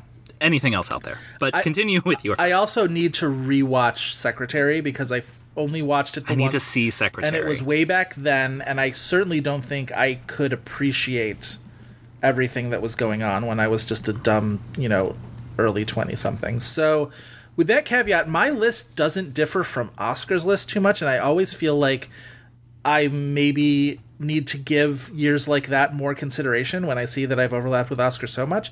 But like going through, yeah, everyth- but this lineup, you can't blame it. well, it was a very it was a very top heavy year and a very well chosen list of Oscar nominees that year. So like I don't think I would change too terribly much. I think I would keep Julianne Moore for Far From Heaven, keep Nicole for The Hours, keep Diane Lane for Unfaithful. I would add in Meryl for The Hours because I do feel like that's the best of the three leads in The Hours. And it the fact that she didn't get nominated in part because she was so good in adaptation that she was also getting mm-hmm. nominated there feels a little I mean I'm never going to be able to sell unfair when it comes to Meryl Streep at the Oscars. Meryl's been treated quite fairly by the Oscars, but I will But say those are like two of her best performances happening back to back, and it's like, but the other one is still also one of her best performances. I like Meryl's performance in The Hours more than almost any of her Best Actress nominations in her entire career. Like it's really, it's one of the greats, and I think because of other circumstances that year, including competition within her own movie and competition within her own career, it recognized as such, and that's a little bit of a bummer. So then, who fills out my fifth slot? I haven't seen or Frida's another one where like I think I technically saw it, but I wasn't like you know watching it to you know pay attention to the film craft. I think I, it was on television and I was mm-hmm. maybe flipping channels and that kind of thing. So like I owe Frida a watch. Um, but other it's on Criterion Channel right now. Oh, good. That's good. I considered uh, Catherine Zeta Jones for Chicago because the Golden Globes did list her as a lead. Um, ultimately, I think it's Roxy's movie. It's it is Roxy's movie, and I think more so than it is on the stage. Yeah. Like I considered Catherine Keener for Lovely and Amazing, even though that's a movie that I think is a its strength is its ensemble rather than any one performance. And Yeah. I think I consider Jodie Foster, even though that movie is. f- I mean, the lead actress in, in Panic Room is David Fincher. Um, Panic Room deserves more consideration. Panic Room is a wonderful wonderful. movie. Panic Room is a really fantastic So movie, well made. with great performances by Jodie Foster and Kristen Stewart. It's funny that we never talk about Panic Room in the context of Kristen Stewart's career, even though it fully fits in with everything else she's like her the vibe that she's had through her whole career. So I think right now I would probably throw in Jodie Foster with the caveat that like just let me see Secretary again, and I will probably put in Maggie Gyllenhaal for that. I need to see Secretary at all. Some other people that I threw on like long list consideration. I know people hate, and this movie has not aged well. Kissing Jessica Stein, but I think all of the actresses in Kissing Jessica Stein are a delight. Yeah, that's a good um, one. including Jennifer Westfeldt, who is so funny. Yes, she is. Um, and has probably the most me line I have ever heard uttered in a movie. She says, "I talking about yoga." She says, "I could never just sit and breathe. I would panic." um, uh, I also had Catherine Keener. I mentioned Jennifer Aniston for The Good Girl. Um, America Ferrera for Real Women Have Curves, and um, another movie that we could talk about, Goldie Hawn for The Banger Sisters. Sure, yeah. Her almost final performance ever until she came back. I know. It's a good question. Banger Sisters is better. Thank you, Elizabeth. Uh, Jason asks if you could replace anyone's Oscar nomination slash win, and uh, he says actor, director, actress, screenwriter, etc., etc. I don't know why I say etc. I sound like an idiot who says espresso, etc. Nuclear. nuclear, totally nuclear, dude. Um, with someone with something else that they were not nominated for, what would it be? So this to me feels almost too wide open. Thank you, Jason, for the question. It's a really good one. It's almost too wide open in that, like, if I could replace anybody's Oscar with something else from their career, that's basically like anybody who ever won an award for anything that wasn't or like or anything that wasn't for their very tippy top best work. I Um, mean, you could have like, I mean, like, may I I give this question not that extreme of a consideration because it doesn't have to be their tippy top best work, but like. Meryl, i- i- if somebody wins a truly bad Oscar like Meryl's win for Iron Lady, like you could, you just mentioned the hours, like we could mention Right. like Ricki and the Flash for that. Right. Um, my bitchy answer is whatever Glenn Close is going to win for in the next five years. Wow. Um, because a because she should have it for Dangerous Liaisons. People think that I just hate Glenn Close, but I do not. I'm gonna start Oscar calling you Anne Archer Liaisons. because you are just shooting that lady dead in the tub. Is what you are doing. Sorry, she should have that for uh, Jodie Foster. Doesn't. If Jodie Foster is going to have two, one of them does not need to be for the accused. Right. No, you're right. No, I'm just saying you're very mean to Glenn Close at all times. Is all I'm saying. I am not mean to Glenn Close at all times. but like that Dangerous Liaisons performance. Well, I guess she was nominated for it, so it's not the answer to the question. I took it in a couple ways. I'll let you marinate on that for a second. One of which was I tried to find um, nominees or winners, although this one was a nominee, who deserved for a better performance in that same year. And my answer Hmm. for that is always going to be Stanley Tucci in 2009, who was nominated Yeah. for The Lovely Bones and should have been nominated for Julie and Julia. And truly, it's insane that it didn't go the other way around because Julie and Julia was the one that actually had other nominations that year. So, like, Yeah. what the fuck was going on there? I still don't understand. And it keeps us from doing an episode on the Lovely Bones. Yeah, my Um, my other two are winners who have won twice. Who I feel like one of their awards could have been for something else. I would trade any either one of Diane Wiest's two Oscars and give it give her one for Rabbit Hole instead. Yeah. I don't think she's bad in the two of them that she won for, but I think she's so good in Rabbit Hole, and it me- it means so much to me to have that performance recognized that I would sacrifice either her Hannah and her sister's Oscar or her. It's also the thing of Rabbit Hole being way better than just having an acting nomination for Nicole Kidman. Yes, and also Diane Wiest's two Oscars being for Woody Allen movies sort of gives the historical sense that she was a Woody Allen actor and nothing more. And like, it's such a weird dis like distortion of her career because like, Yeah. were those not the only two Woody Allen movies she did? Am I misremembering? I can't remember specifically. I think it, can't be because a there's so many Woody Allen Right. movies, but uh, uh, I mean, But it's not like she was like they definitely Keaton. weren't roles that big as those two for Hannah Right. and her sisters and Bullets Over Broadway. It just it's just weird that like none of her other great aspects of her career are the Oscar wins. It's just the, the Woody Allen movies. I don't know. And the other one is I would replace uh, Tom Hanks's win for Forrest Gump with a win for A League of Their Own. He could still win back to back years. You would just do it on the other side or of it. Captain Phillips. or Captain Phillips, yes, but I think I would do it for a League of Their Own for two reasons. One of which, again, you would keep the back-to-back Oscars thing, Oscar win thing, which is like I like that Hanks has that. And I would also, God, sorry, they're doing construction somewhere. It's stupid. Um, it would also give him an Oscar for comedy. And I know that like Forrest Gump is like sort of comedy from him, but like it would be an Oscar for you know pure comedy from Tom Hanks. Unproblematic comedy. Yeah, and he does it so well, and I honestly think A League of Their Own is his best performance. Um, he's so wonderful in that. I guess my answers for this question, this really good, thoughtful question, uh, are all like basic. Like uh, my answer would probably be.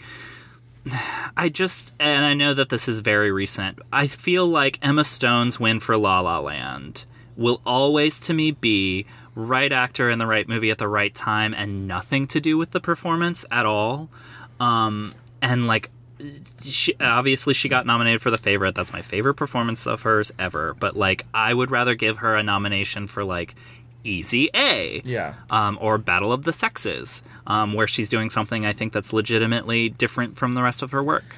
Um, Yeah, but it's just like that performance that win is always going to stand out to me as being so underwhelming in comparison to the performer and what the performer can do. I am one. i still think emma stone is someone who will eventually have a second oscar I am one to stick up for La La Land nowadays. I think that backlash really sort of like pushed me more towards that movie side, which is funny because the first time I saw it, I felt like I was on the other side of it, being like one of the only people being like, La La Land isn't this perfect movie you guys are all saying it is.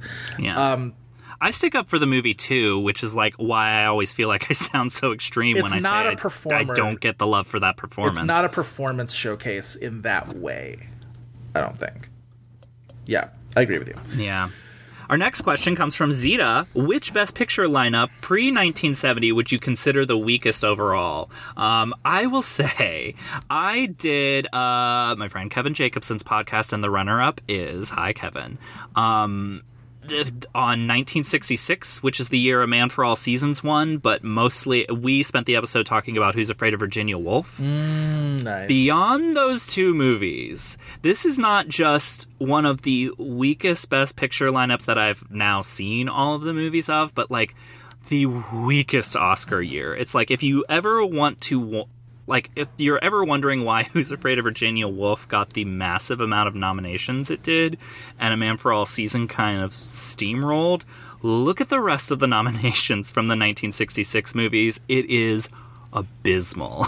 the other Best Picture nominees, which are like Alfie, which has aged absolutely terribly, The Sand Pebbles, which is actively bad, and The Russians Are Coming, The Russians Are Coming, which is fine.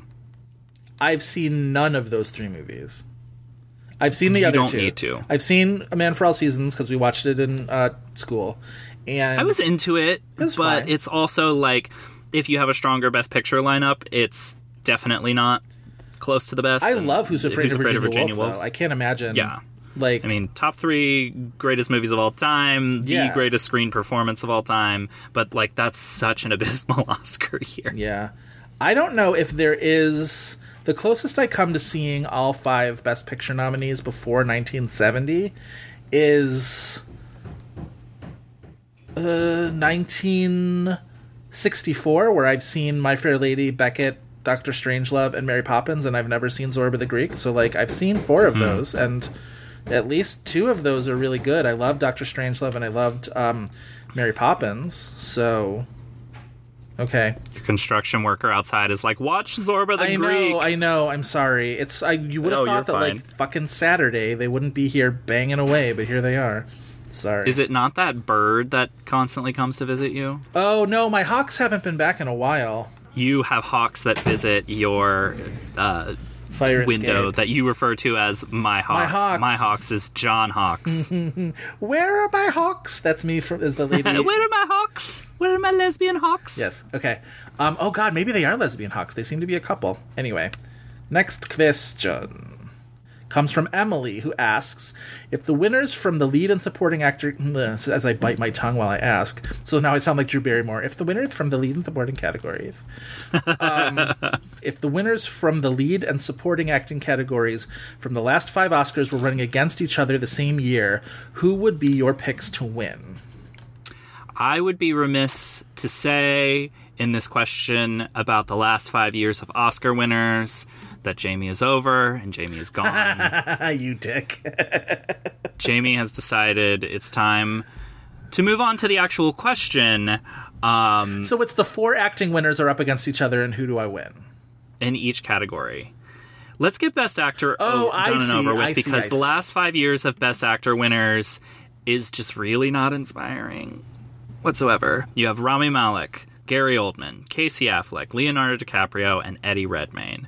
I don't think a single one of these made my ballot. One of them did. Uh, I mean, maybe one of them did, and that's why No, it's my answer, did, even though it's obviously problematic. It's Casey Affleck. I think my pick is also Casey Affleck. I will say, I really, really respect the work that went into Eddie Redmayne's performance in The Theory of Everything. Yeah, I think it's, but it's I not think- exciting. No, but I think sometimes we who watch a ton of movies like this and feel a little bit cynical and jaded towards things like um imitation as performance. Yeah. undervalue things like the physicality of what he's doing in that performance where it's not like no he's not creating that physicality from nothing. It's something that is like he's playing to something. He's playing to an antecedent in the real world. But mm-hmm. like i can't imagine that that was easy to you know put yourself through that on a physical level every day and I give him a lot of credit. I for mean, that. I, I, I appreciate that too. I just think that's a movie that, and I know that this is another performer that people just like like to make fun of or like look down on. But like, I'm so much more compelled by everything going on with Felicity Jones in that movie and her character and her narrative arc, um, than I was with his, and that's just a weird imbalance for that movie to me. Listen, it's all gonna get relitigated in the aeronauts anyway. So why don't we just put a I pin in that? And we future um, 11 nomination leader on Oscar morning, The Aeronauts. God. I just think that, like, nothing about Stephen Hawking's struggle was, like, interesting to me on a personal level as hers was in that movie. I if I, I wish I liked her better as an actress so that I could agree with that because like normally that is how I tend to come down on movies, but mm, I don't know. I was there's something about her in that movie that I'm just like I I'm at least as disinterested in her as I am in this idea of just like you know great men in movies. Right. Do you want to do supporting actor and wind our way around to actress? Yeah, we'll talk about the women last because we will spend the most time with them and we're more fascinated by it anyway. Yes. Supporting actor, you have the double Mahershala Ali's, you have Sam Rockwell, Mark Rylance, and J.K. Simmons. It's a pretty easy cakewalk for Mahershala Ali and Moonlight for me. I agree with that as well. I think my second place would probably be Mahershala Ali in Green Book, and I know that's not everybody's favorite movie. Um, That's a performance you like. I like what Rylance is doing in Bridge of Spies, but I don't think I ever considered it on the level of being an Oscar nomination worthy performance. Maybe it's, it's also a performance that just didn't stick with me too. So I'm like, I know that I liked him, but I don't. I can't like talk about specific things that I liked that stood out to me. I it's I I wonder sometimes is if people who are movie people and not necessarily especially Los Angeles movie people who don't get to a lot of theater and maybe had never seen Mark Rylance on the stage saw something in Bridge of Spies where they were like, "Oh, exciting new actor." Um, you know, what watch what he's bringing to the thing and because I maybe a little bit more Jaden had seen him in a couple of things on stage, although certainly not everything. Um, and it's just like, yeah, it's Mark Rylance. He's great. you know what I mean? It's just Yeah. like, it's what he do. I mean, my second place would be J.K. Simmons. I seem to like Whiplash a lot more than people most people do these days, though. Like I probably like it less than I did at the time, but I do think J.K. Simmons is great in it. I should probably give that more consideration than I do. I really, really, really hated Whiplash and the the the message of it and the the praise that it got and the sort of you know I don't know the whole ma- the whole macho ness of it. I really, really just turned me off so severely. And like it's a great performance, but like I don't know. I like I like J.K. Simmons in other contexts. right. Supporting Actress or supporting Let's actress? do supporting actress. Yeah. Okay. Uh, we have Regina King, Allison Janney, Viola Davis, Alicia Vikander, Patricia Arquette. That's not a bad five. It's not a bad five, especially if you. Alicia Vikander's in there for the wrong performance. She's one hundred percent in there for the wrong performance. She's easily the fifth of five there. I still really like Allison Janney, and I know that like I like Allison As Janney, gays, too. Not enough to have made my ballot Yeah. that year, but I like it. as gays we're supposed to love Laurie Metcalf and hate Allison Janney, and I have boldly decided to love them both. And um, I think it fits the movie that it's in. I think it gives life, sort of trashy life, to that movie. She had a fucking bird on her shoulder for half of her scenes. she was great. Um, also, I love her acceptance speech so much, where she just goes up Yeah. and she's just like. I did it all myself. I had no help, and it was I did it all myself. Well, because it, like it's the du- it's the one-two punch of like she got a standing ovation, right? And then like she gets up there and see that pe- sees that people are standing up there for her, and her response was, "I did it all myself." It's so good. It's it's so perfectly deflating. Um, My winner is still Regina King. My winner um, is also Regina King. I will say I think Patricia Arquette is a closer second than than I would have maybe thought at first blush. But the more I think about it, Viola Davis would be my second. This is one of those things like I I'm not somebody who gets hung up on category fraud. Uh, I mean, there's some egregious things, but like that is a lead performance for me. Um, not that it's like a demerit. It's just like Regina Right. King, and if Beale Street could talk, I mean, Jesus Christ, man, it's it's the one. I want to maybe talk about Viola Davis and fences for half a second. I want to maybe get myself into a little bit of trouble as I do. I think she Are gives you a anti snot? Well, not necessarily, but that's not like not what I'm talking about.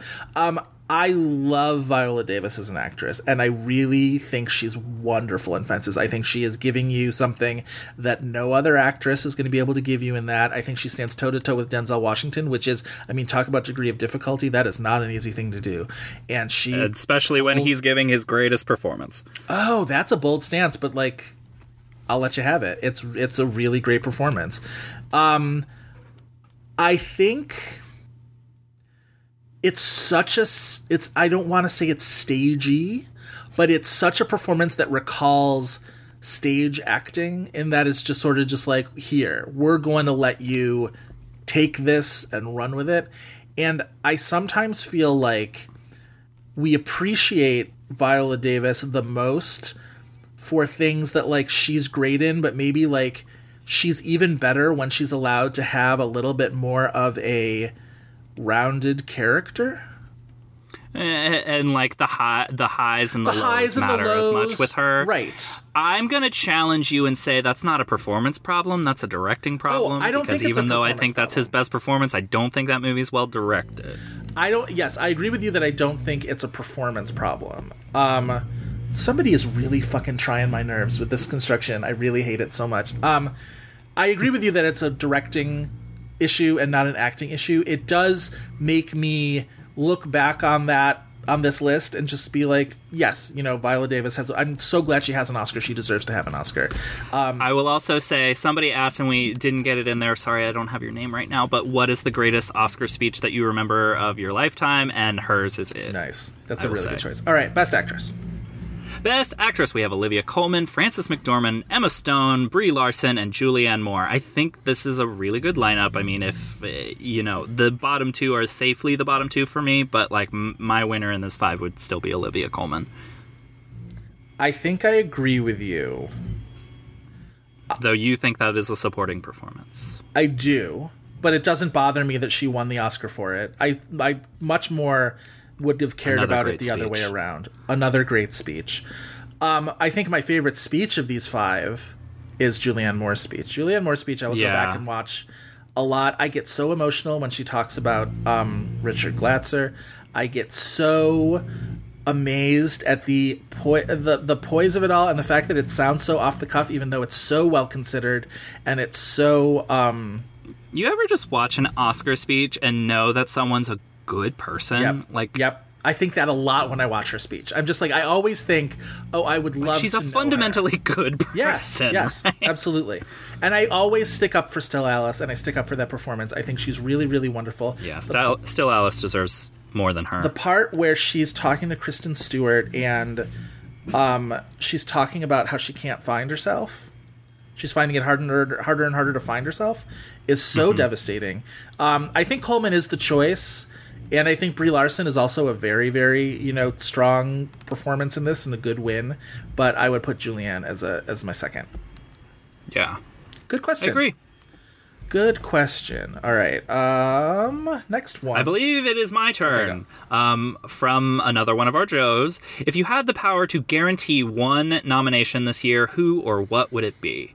We have a lot of strong feeling. I mean, like, I I definitely want to see Hustlers with something beyond Jennifer Lopez. So if I have two answers, if Lorene Scafaria could get a director nomination or even a screenplay nomination, that would be one. Or, I mean, I don't know what the hell we're going to have to do to get Marielle Heller Yeah. a goddamn Best Director nomination. That's sort of you're you're in the same general area that I'm in, and that like I if I were to guarantee one thing, I would probably just for the fact that it's one of my top two movies of the year, I would say Greta Gerwig as a director nominee for Little Women. I think her I think it's the same thing with with Marielle Heller and also probably with Lorene Scafaria, but I think especially with Gerwig and Heller, the their contributions on a directing level in terms of choices made and perspectives taken are so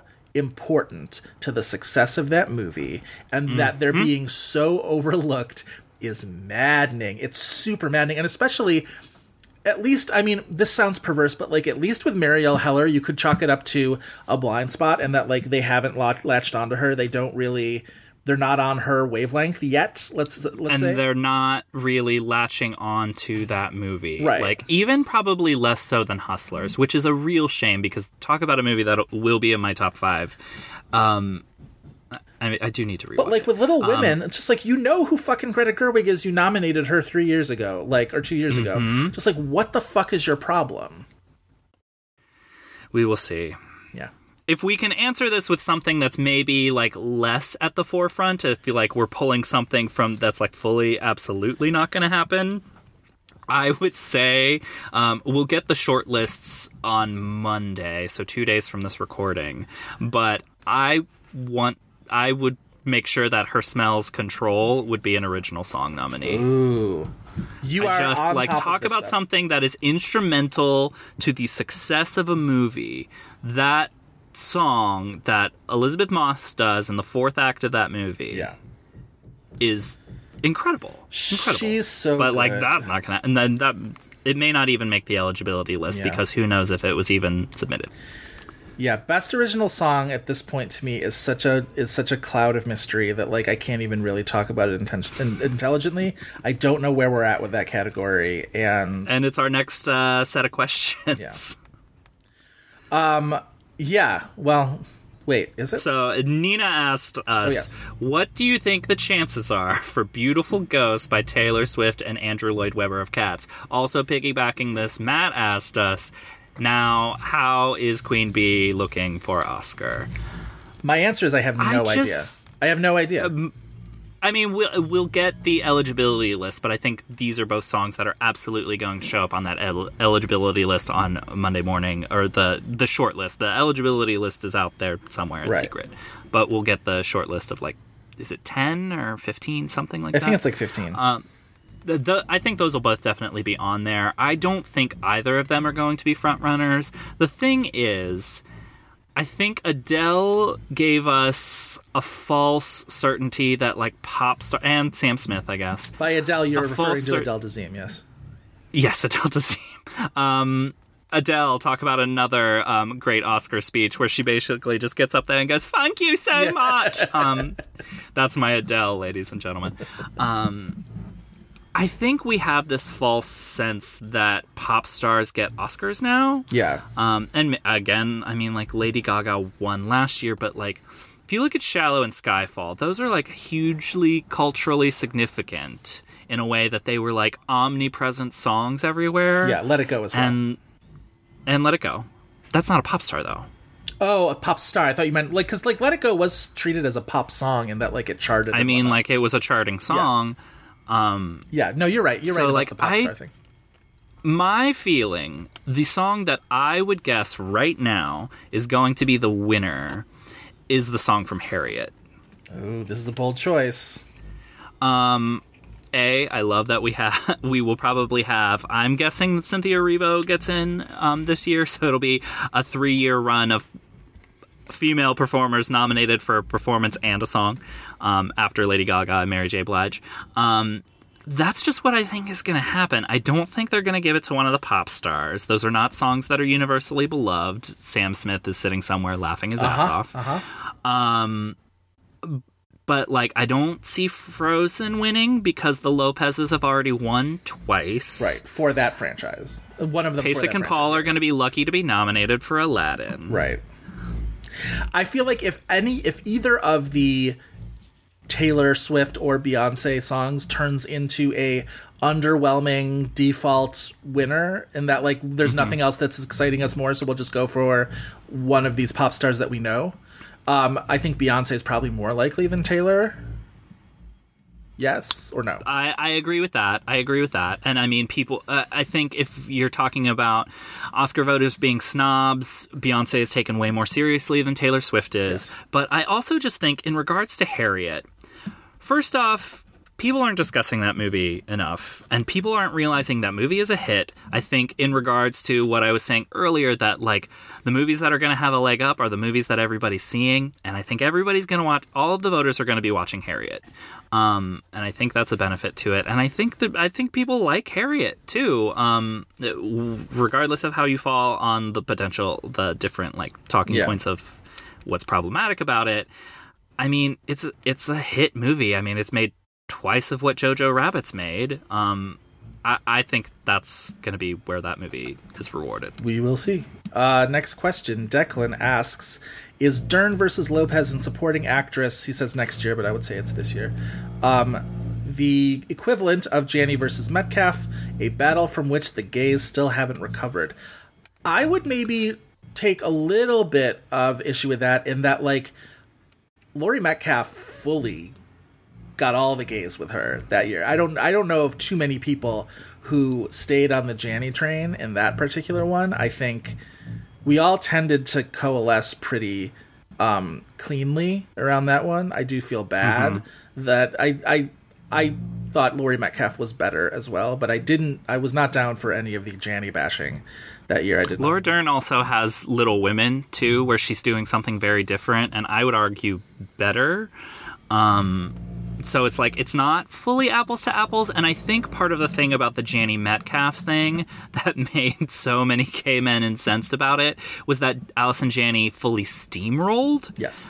I don't think that it would have been that much of like this divide or this like actress war of gay people that you wouldn't expect if Allison Janney hadn't won absolutely every. I think we're headed precursor. for that though. I do think Dern wins everything. I I think I don't want to say it's her last stand, but I would say look out for Jennifer Lopez winning the Globe. I'll be on the lookout, but the fact that Constance Wu didn't get a nomination in actress in a comedy for Hustlers makes me feel like I think that's people just reducing the movie down to Jennifer Lopez. I think it's a movie that people are not considering anywhere near as deeply as they should, but they are very enthusiastic about Jennifer Lopez.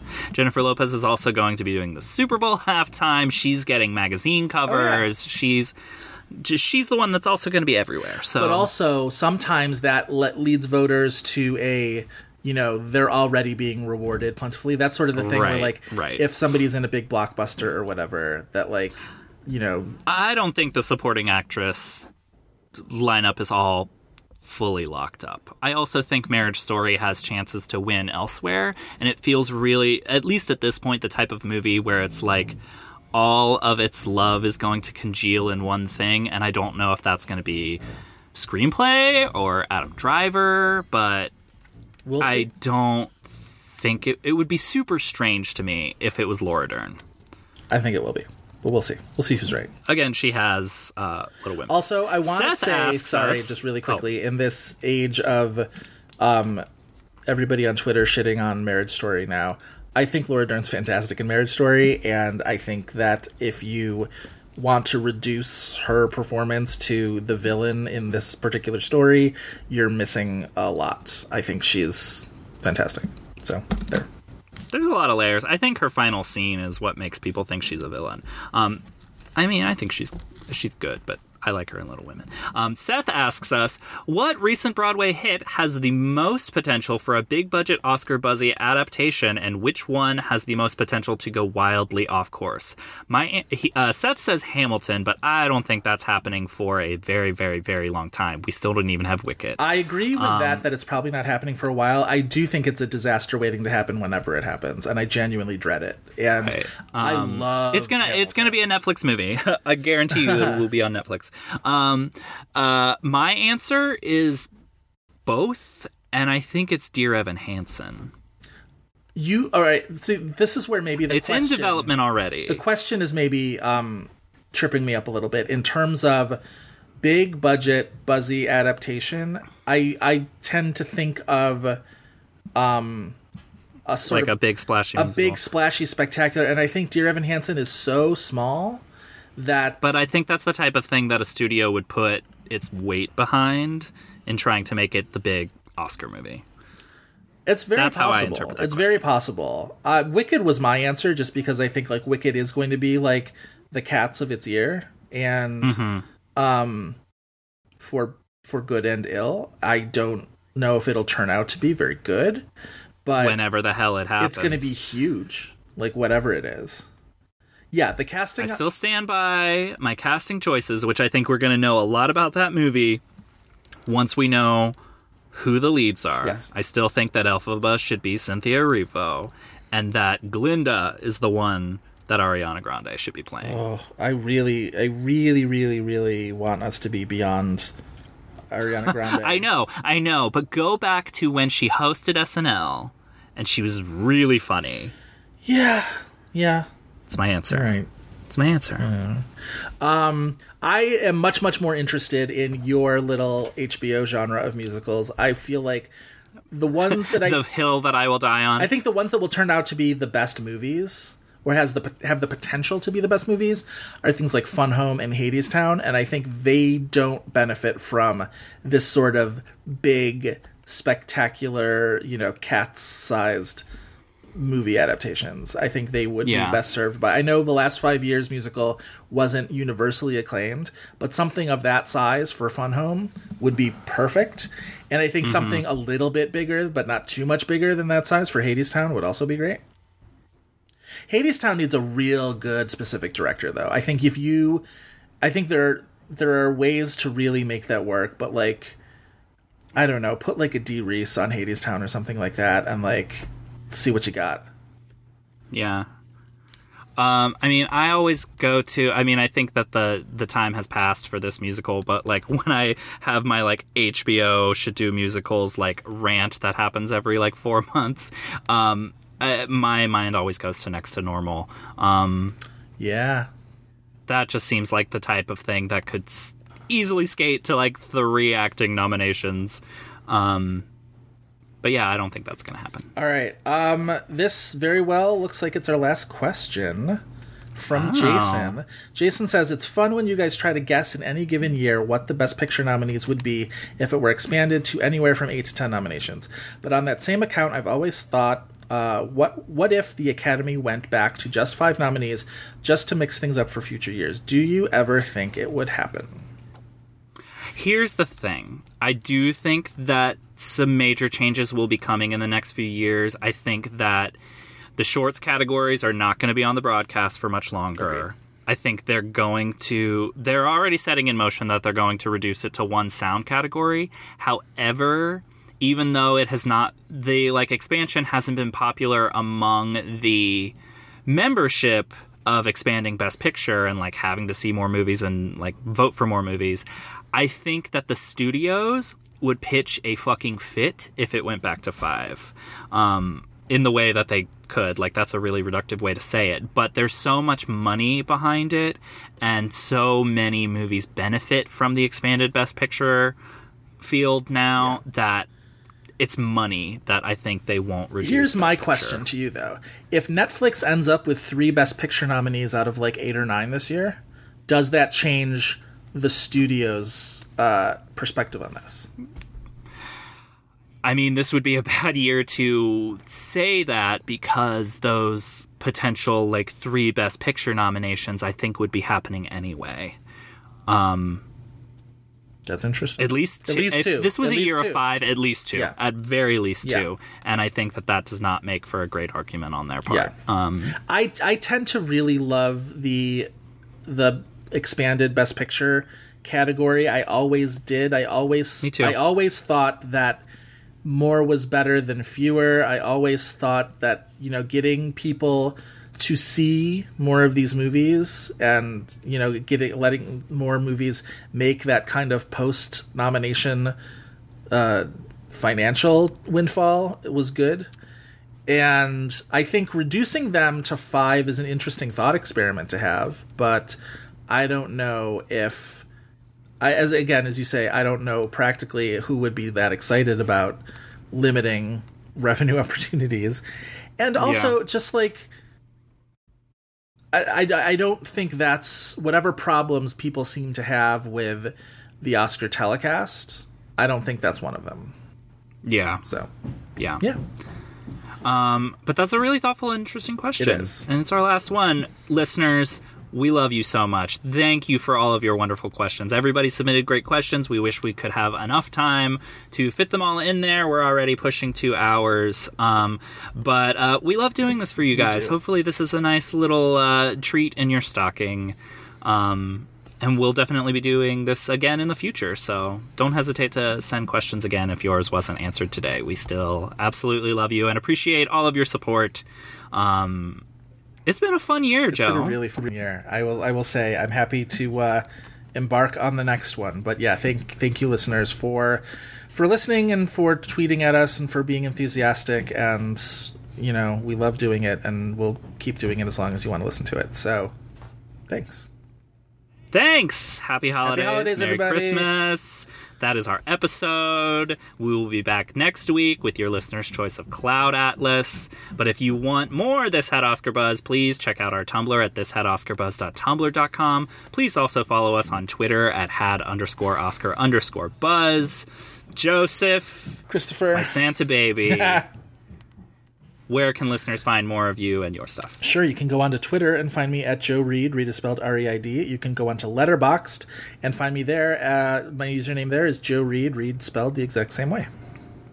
I am on Twitter at Crispy Feil. That's F E I L. Also on Letterboxd under the same name. I write regularly for the Film Experience as well. We'd like to thank Kyle Cummings for his fantastic artwork and Dave Gonzalez and Gavin Mevius for their technical guidance. Please remember to rate and review us on Apple Podcasts, Google Play, Stitcher, wherever else you get your podcasts. A five star review in particular really helps us out with Apple Podcast visibility. So please give us those Louboutins and Gucci bags and stories about Frankie Valli at our Christmas party in our Apple Podcast reviews. Uh, that's all for this week, but we hope you'll be back next week for more buzz.